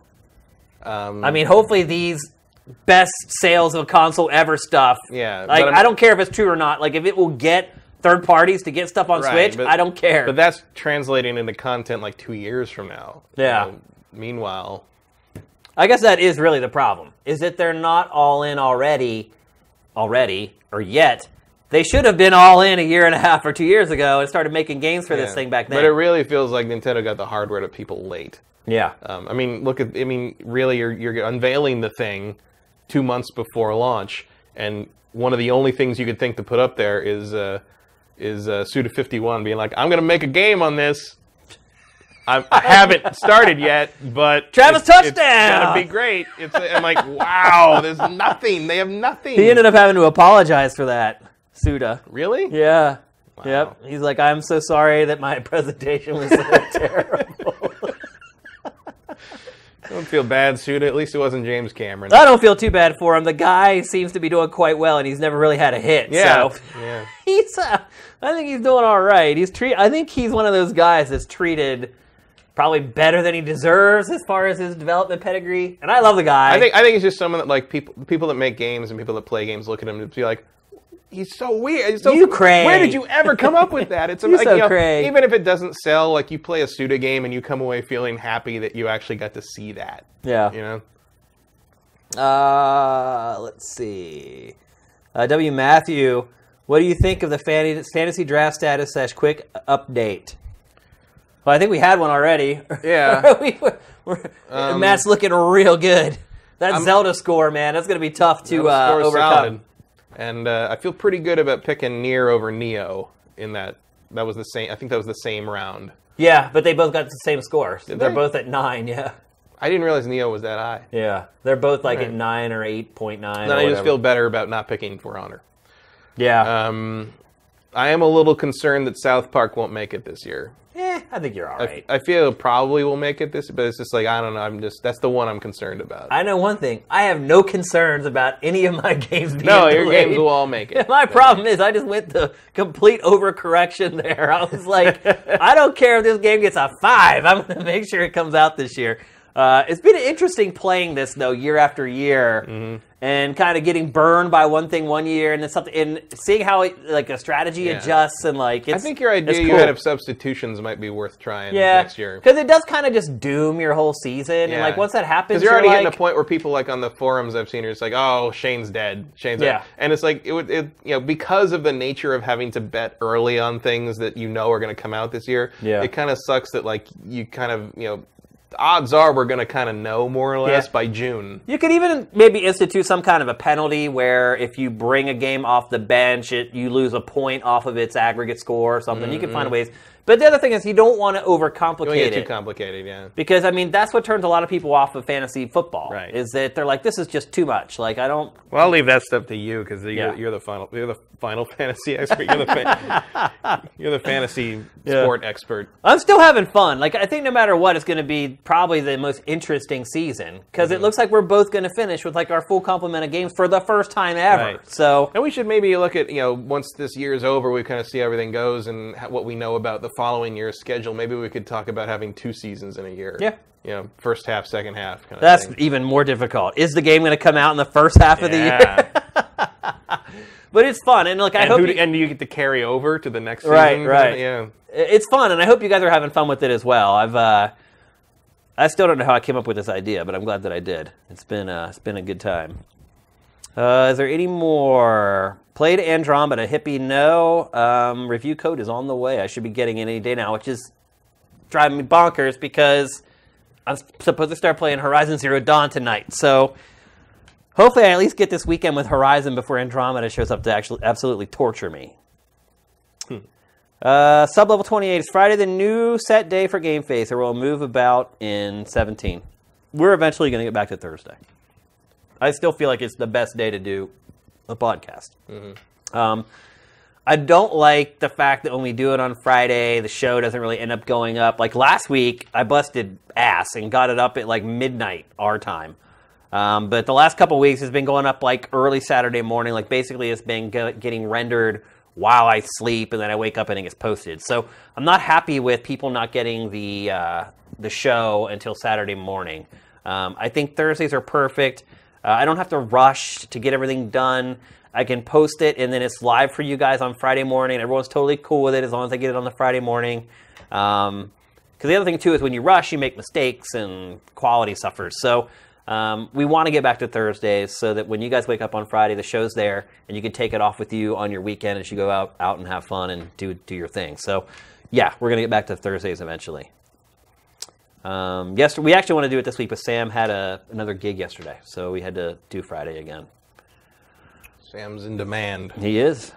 He should be. He's really good at what he does. All right, I think that's it. So, hope you guys are having as much fun as we are right now with all the games coming out. It's just, it's almost overwhelming. And I mean, so much so that it prompted a topic on this week's GameFace to just really discuss just how good this year is.